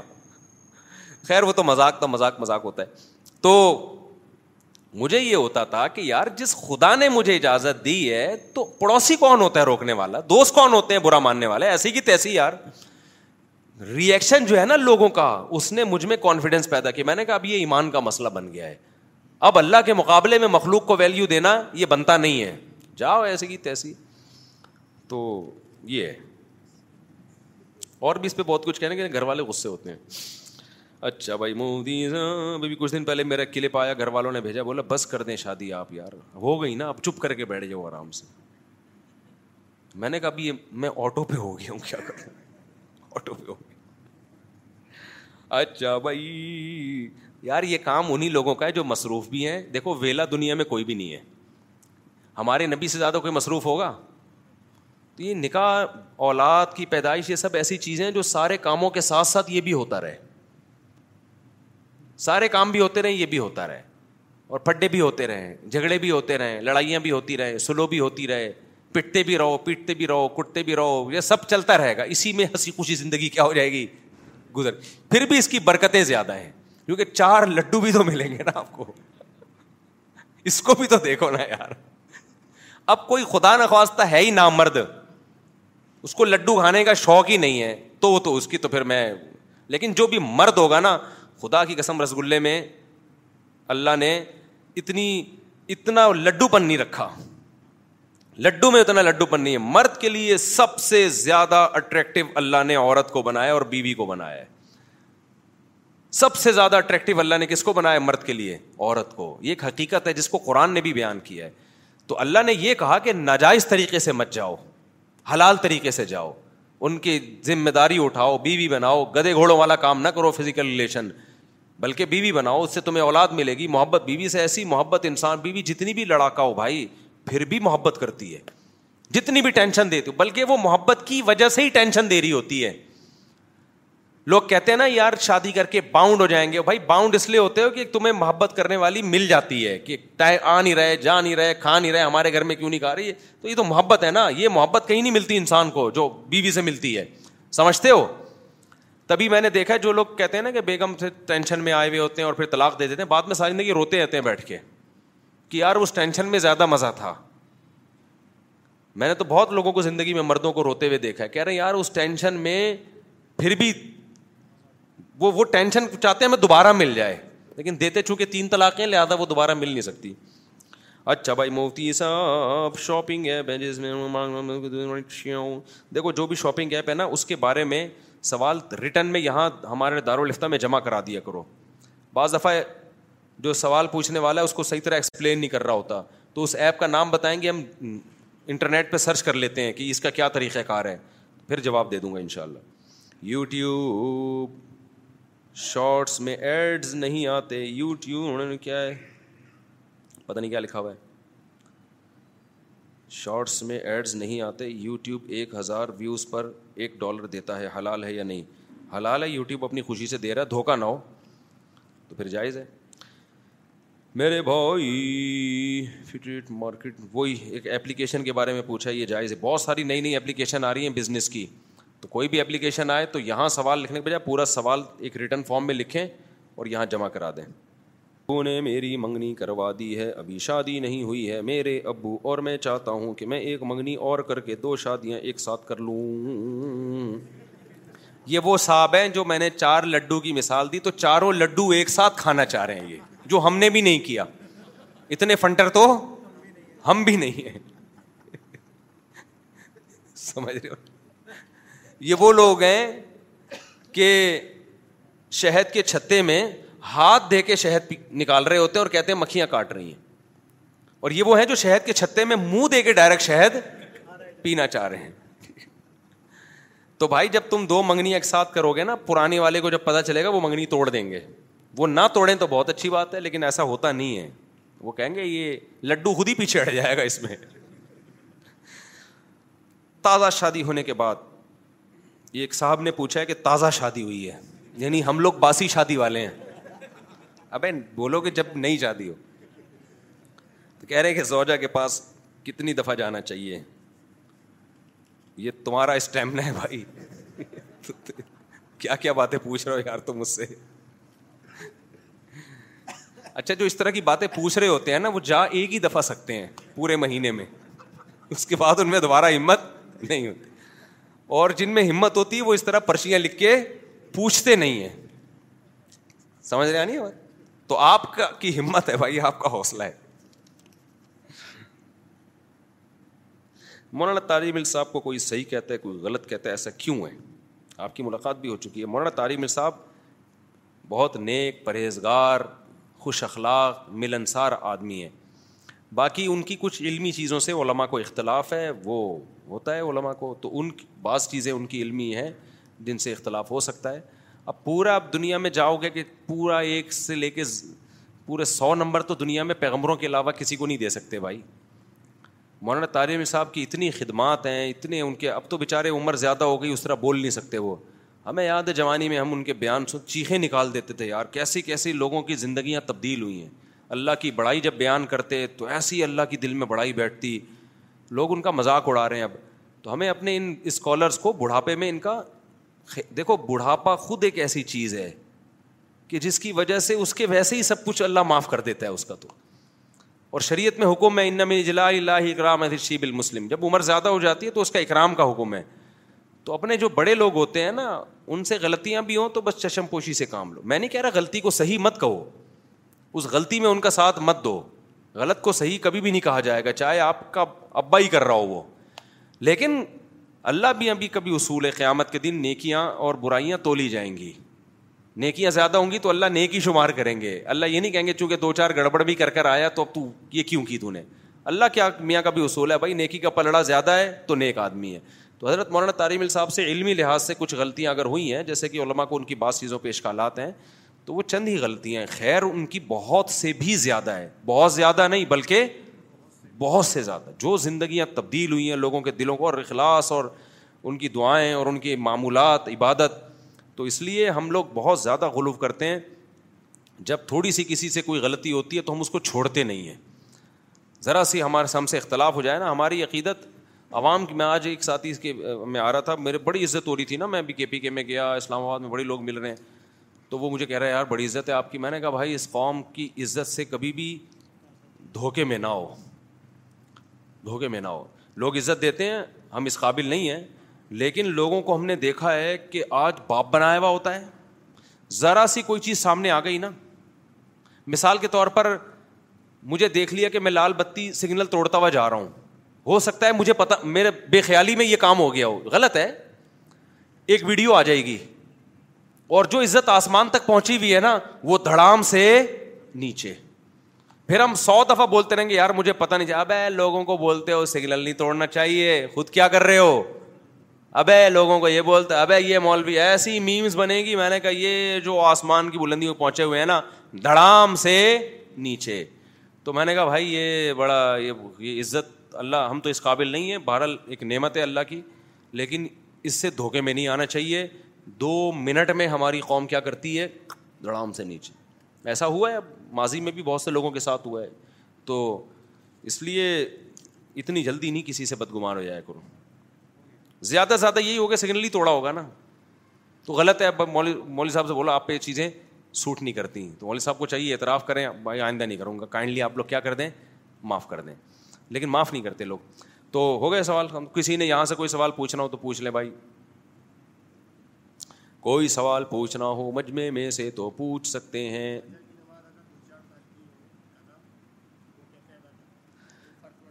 فجر کی نماز کیا ہاں تو فرض پڑھیں گے سنتیں نہیں پڑھیں گے جب قضا ہے آخر فجر کی نماز اگر قضا ہو جائے نا تو زوال سے پہلے پہلے اگر قضا پڑھ رہے ہیں تو بہتر ہے کہ سنتیں سنتیں بھی پڑھیں اس کی ٹھیک ہے یہ جو میں نے بات کی ہے نا آٹو پہ دوسری تیسری شادی وہی کرتا ہے جو آٹو پہ آ جاتا ہے اس پہ پھر کسی کا کوئی اثر نہیں ہوتا تو جب تک اتنے ڈھیٹ نہیں ہوگے نہیں کر سکتے اس لیے آرام سے بیٹھے رہو کیونکہ لوگ کرنے لگتے ہیں تو پھر ریئیکشن ہوتا ہے پھر مجھے آگے تنگ کرتے ہیں اور یہ تو بڑے مسائل ہو رہے ہیں تو میں نے کہا مسائل تو نہیں کرو آپ کو کس نے گائے مسائل تو یہ بہت زیادہ ڈھیٹ پننا پڑتا ہے اس کے لیے پھر انجوائے کرتا ہے آدمی جیسے آپ کو دیکھا ہو نا بڑے بڑے دہشت گرد اس کو انجوائے کرتے ہیں نا موسٹ وانٹیڈ اپنی بائکوں کے پیچھے لکھ کے گھوم رہے ہوتے ہیں موسٹ وانٹیڈ تو جب آپ ایسے بدماشی سے کرتے ہو تو پھر آپ موسٹ وانٹیڈ بن جاتے ہو خاندان میں گالیاں یہ بندے کو مت گھسنے دو یہ تو دو نمبر آدمی ہے پھر اس کو انجوائے کرنا شروع کرو گے تو ہوگا اگر اس میں ٹینشن لینا شروع کر دو گے تو پھر نہیں ہوگا میں اتنا اتنا انجوائے کرتا تھا نا اس دہشت گردی کو جو میں نے شروع کی ہوئی تھی کہ مجھے ایسے ایسے تانے ملتے تھے ترس نہیں ہے سخت دل ہے میں کہتا تھا بہت ہی بدتمیز قسم کا آدمی ہوں میں میں کیا ہوں بہت زیادہ بدتمیز ہمارے ایک رشتے دار آئے ہوئے تھے انہوں نے مجھے بہت سمجھایا لڑائی ہو گئی ہماری لڑائی ہو گئی میری آواز بلند ہو گئی پھر خیر مجھے خیال ہوا کہ میری آواز بہت بلند ہو گئی ہے مجھے ان سے معافی مانگنی چاہیے تھے میرے لیول کے یعنی کوئی خاندان کے بڑے ہوتے تو پھر تو معافی ہی مانگنی ہے نا میں نے ان سے کہا بھائی وہ میری آواز تھوڑی بلند ہو گئی تھی حالانکہ بات میری صحیح تھی نا آپ کو کیا تکلیف ہو رہی ہے میں اپنے خرچے پہ کر رہا ہوں یار تو میں نے کہا میری آواز تھوڑی بلند ہو گئی تو میں کائنڈلی معذرت چاہتا ہوں آپ سے انہوں نے کہا نہیں معاف نہیں کروں گا میں غصے میں منہ بنا کے بیٹھے ہوئے ہیں میری دوسری شادی پہ اتنا منہ بنایا ہوا ہے میں پھر گیا میں نے کہا یار وہ ہوتا ہے تھوڑا سا میں نے تھوڑا اونچی آواز میں بات کر لی تو معذرت چاہتا ہوں انہوں نے کہا منہ ہی نہیں میں نے کہا جاؤ تین چار دفعہ کیا بھائی تو ہم تمہیں منا رہے ہیں اور تم جاؤ پھر میں مجھے غصہ ہے میں نے کہا جا بھائی تو ہم پھر ہم تو شادی تو کر نے میرا خیال تھا یہ مجھ سے پوچھیں گے کہاں جا رہا میں کہوں گا شادی کرنے جا رہا ہوں اب کیا ہوا ایک منٹ قصہ مکمل ہو جائے نا بڑا مزے کا قصہ ہے اب ان کو خیال ہوا کہ یار یہ بندہ دو تین دفعہ منانے آیا تو اب ان کو خیال آ گیا کہ یہ میری غلطی ہے نا اب وہ آئے میرے پاس پھر کہنے لگے کہ یار وہ اصل میں مجھے پتا ہے کہ آپ ایسے غصے والے ہیں نہیں لیکن آپ کو غصہ آ گیا میں نے کہا آپ کو کسی نے میرے بارے میں غلط بتایا ہے میں نے کہا میں بہت غصے والا آدمی ہوں میں نے اس لیے کہا کہ تاکہ دوبارہ اگر مجھ سے اس ٹاپک پر اس طرح سے بات کی نا تو یہ مجھ سے امید نہیں رکھنا کہ میں بڑی تمیز سے بات کروں گا ایک حد ہوتی ہے برداشت کی تو مجھ سے کہنے لگے کہ مجھے پتا ہے آپ اس طرح غصے والے ہیں نہیں لیکن آپ کو اتفاق سے غصہ آ گیا میں نے کہا یہ یہ غلط فہمی آپ کی مجھے اتفاق سے نہیں آیا مجھے واقعی سچی مچی کا غصہ آیا ہے اور اگر آئندہ یہ ہوا نا تو دوبارہ آئے گا تو ان کی ہنسی نکل گئی ہنسی اس پہ آئی صاف گوئی پہ کہہ رہے پسند آیا اسٹائل مجھے آپ کا کیا ہے پسند آیا میں نے کہا آئندہ کائنڈلی آپ اپنی لمٹ میں رہیں اور میں کروں گا چار آپ کے باپ میں بھی دم ہے نا روک کے دکھا دیا اور مجھ سے اس اسٹائل میں آئندہ بات نہیں کرنا خیر وہ ہمارے دوست ہیں ابھی بھی دوستی ہے ان سے تو یہ ڈھیٹ پنا جب تک نہیں پیدا ہوگا نا تو ایک کرو اور آرام سے ہنسی خوشی ایک بیوی کے ساتھ محبت کے ساتھ زندگی گزارو رویا نہیں کرو پھر آ کے مفتی صاحب میری دوسری نہیں ہو رہی میری تیسری نہیں ہو رہی ہم تو بات کرتے ہیں پڈا ہو گیا یہ ہو گیا پٹو سسر سے بھی پٹو سالوں سے بھی پٹو انجوائے کرو اس مار کو تمہیں اگر پٹنے کے بدلے میں ایک بہترین لڈو مل رہا ہے میں تو یہ ذہن میں رکھا ہوا تھا مجھے یہ تھا کہ میرے سسرال میرے خلاف کیس کر کے چھ مہینے کے لیے جیل میں ڈال دیں گے مسجد کے ممبر پہ بیٹھا ہوں میں جیل جانے کے لیے ریڈی تھا نیگری تھا اس کے لیے کہ اگر بلف ہمارے سسال الحمد للہ ایسے ہیں نہیں نہ انہوں نے ایسا کیا میں ذہنی طور پہ تیار تھا میرے خلاف کیس ہوگا میں چھ مہینے جیل میں جاؤں گا میں نے ذہنی طور پہ سوچا ہوا تھا کوئی بات نہیں یار اگر میں جیل میں گیا میں اپنا قرآن وہاں اور اچھا پکا کر لوں گا بہت سارے میں نے نا اپنے وہ نکال کے رکھے ہوئے تھے جیل میں کیا کیا ہوتا ہے پھر میں نے کہا جب میں نکل کے آؤں گا تو ایک بیگم مجھے اضافی ملی ہوئی ہوگی تو اگر چھ مہینے میں ایک عدد بیوی مجھے مل رہی ہے بہترین قانون ہے یار پاکستان کا لا کیا ہے اصل میں تمہیں تمہارے دل میں بیوی کی قدر ہی نہیں ہے جس کے دل میں عورت کی قدر ہوتی ہے نا کہ عورت کی میرے دل میں تو بہت بڑی قدر ہے پیغمبروں نے نکاح کی طرف دوڑے ہیں اس موسا علیہ السلام نے دس سال بکریاں چرائی ہیں بیوی کی خاطر کہ عورت نکاح ہو جائے میرا دس سال موسا کلیم اللہ نے بکریاں چرائی ہیں مہر کیا تھا دس سال بکریاں چلاؤ گے تو اپنی بیٹی سے شادی کروں گا موسا علیہ السلام نے فوراً کہا دالی کا و یہ میرا آپ سے کیا ہے ایگریمنٹ اگر اس میں مجھے ایک نیک گھرانے کی نیک عورت مل جاتی ہے بیوی کے طور پہ قبول ہے تم یہ ہمت ہی تمہارے اندر قدر نہیں ہے اس کی نکاح کی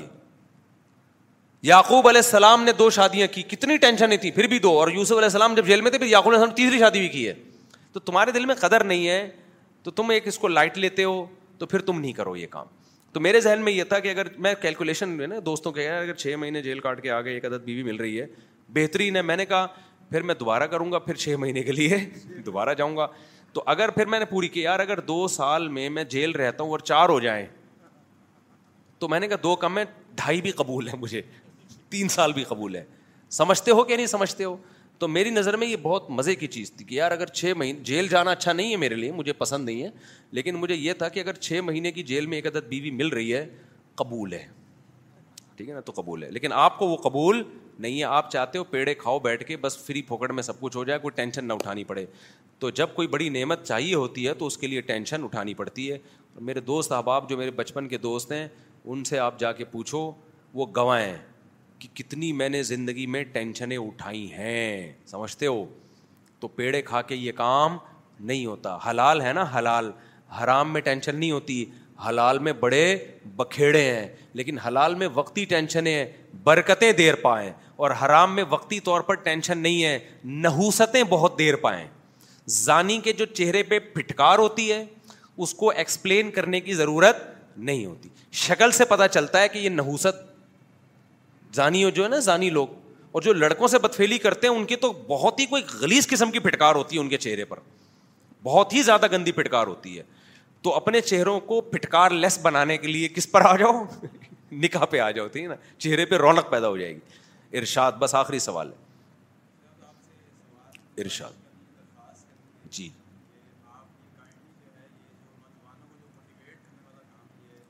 چھوڑ دوں اچھا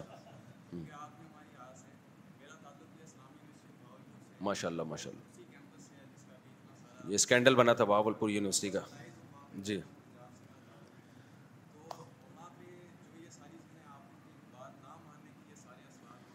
بہاول پور یونیورسٹی جس کا اسکینڈل بنا تھا وہاں ہوتے ہیں یہ ہاں تو یہ نوجوان زنا کر رہے ہیں نا یونیورسٹیوں میں کیوں کر رہے ہیں جب نکاح کو مشکل بنا دیا تو میں جو یہ جو بار بار آپ کو بدماش بنا رہا ہوں نا یہ میں اس لیے بنا رہا ہوں کہ اگر آپ امی ابو سے پوچھو گے ماموں سے چاچو سے پوچھو گے کوئی نہیں کرنے دے گا آپ کو پہلی نہیں کرنے دے گا تو زینا کیا پوچھ کے کرتے ہو گرل فرینڈ کیا ابا سے پوچھ کے رکھتے ہو تو جب ابا سے پوچھ کے برا نہیں کر رہے تو اچھا میں پھر ابا ابا کو بتاؤ کہ ابا میں چاہتا ہوں آپ میرا ساتھ دیں ابا ساتھ دے دیں بہت اچھی بات ہے اچھا ابا ہوگا ساتھ دے گا نہیں دے رہا ساتھ تو بھائی نہیں ہے یار پھر نہیں ہوتا پھر تو نہیں ہوتا بھائی آپ تو برائی میں پڑ جاؤ گے آپ اس زمانے میں بہت مشکل ہے چلو چار نہیں کرتے دو نہیں کرتے پہلی شادی تو کر لو نا پہلی تو کرو آپ تو پہلی بھی نہیں کر رہے امی سے پوچھیں گے ابا سے پوچھیں گے نانا سے پوچھیں گے چاچو سے پوچھیں گے بھائی کیا مذاق بنایا ہوا ہے یار تم نے اس زمانے میں بغیر نکاح کے برائی سے بچنا آسان کام ہے یار ہر وقت تو آپ فیس بک پہ کوئی لڑکی آ رہی ہوگی ٹک ٹاک پہ لڑ آپ کہہ سکتے میں فیس بک دیکھنا چھوڑ دوں ٹک ٹاک دیکھنا چھوڑ دوں بازار میں جاؤ گے وہاں ادھورے لباسوں میں لڑکیاں بیٹھی ہوئی ہیں ایئرپورٹ پہ جاؤ گے وہاں بیٹھی ابھی میں ایئرپورٹ پہ تھا کراچی خاتون پردے والی بیچاری اتنا ان میں جذبہ آئی کہنے لگے مصعب آپ یہ جو بال کھلی ہوئی عورتیں ایئرپورٹ پہ گھوم رہی ہیں آپ ان کو کیوں نہیں سمجھاتے بےچاری ان کا تو جذبہ تھا اچھا میں منہ نیچے کر کے سن رہا ہوں جی میں نے کہا کہیں آپ لوگ چپ بیٹھے ہوئے ہو میں نے کہا میں دل میں سوچ رہا ہوں میں ان کو کہاں سے جا میں کیسے سمجھاؤں ان کو تو وہ رکھ کے تھپڑ لگا دیں گے مولوی صاحب تم ہمارے ذاتی معاملہ میں نے دوپٹہ پہنا ہے نہیں پہنا ہے تمہیں کیا مسئلہ ہے بھائی تو لیکن ان بیچاری خاتون کا ایک درد دل تھا کہ یہ کہاں جا رہا ہے ہمارا معاشرہ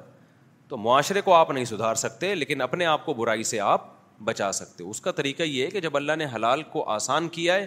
حرام سے بچو حلال میں کنجوسی مت کرو سمجھتے ہو کہ نہیں سمجھتے اللہ سمجھنے عمل کی تو کتاب نہیں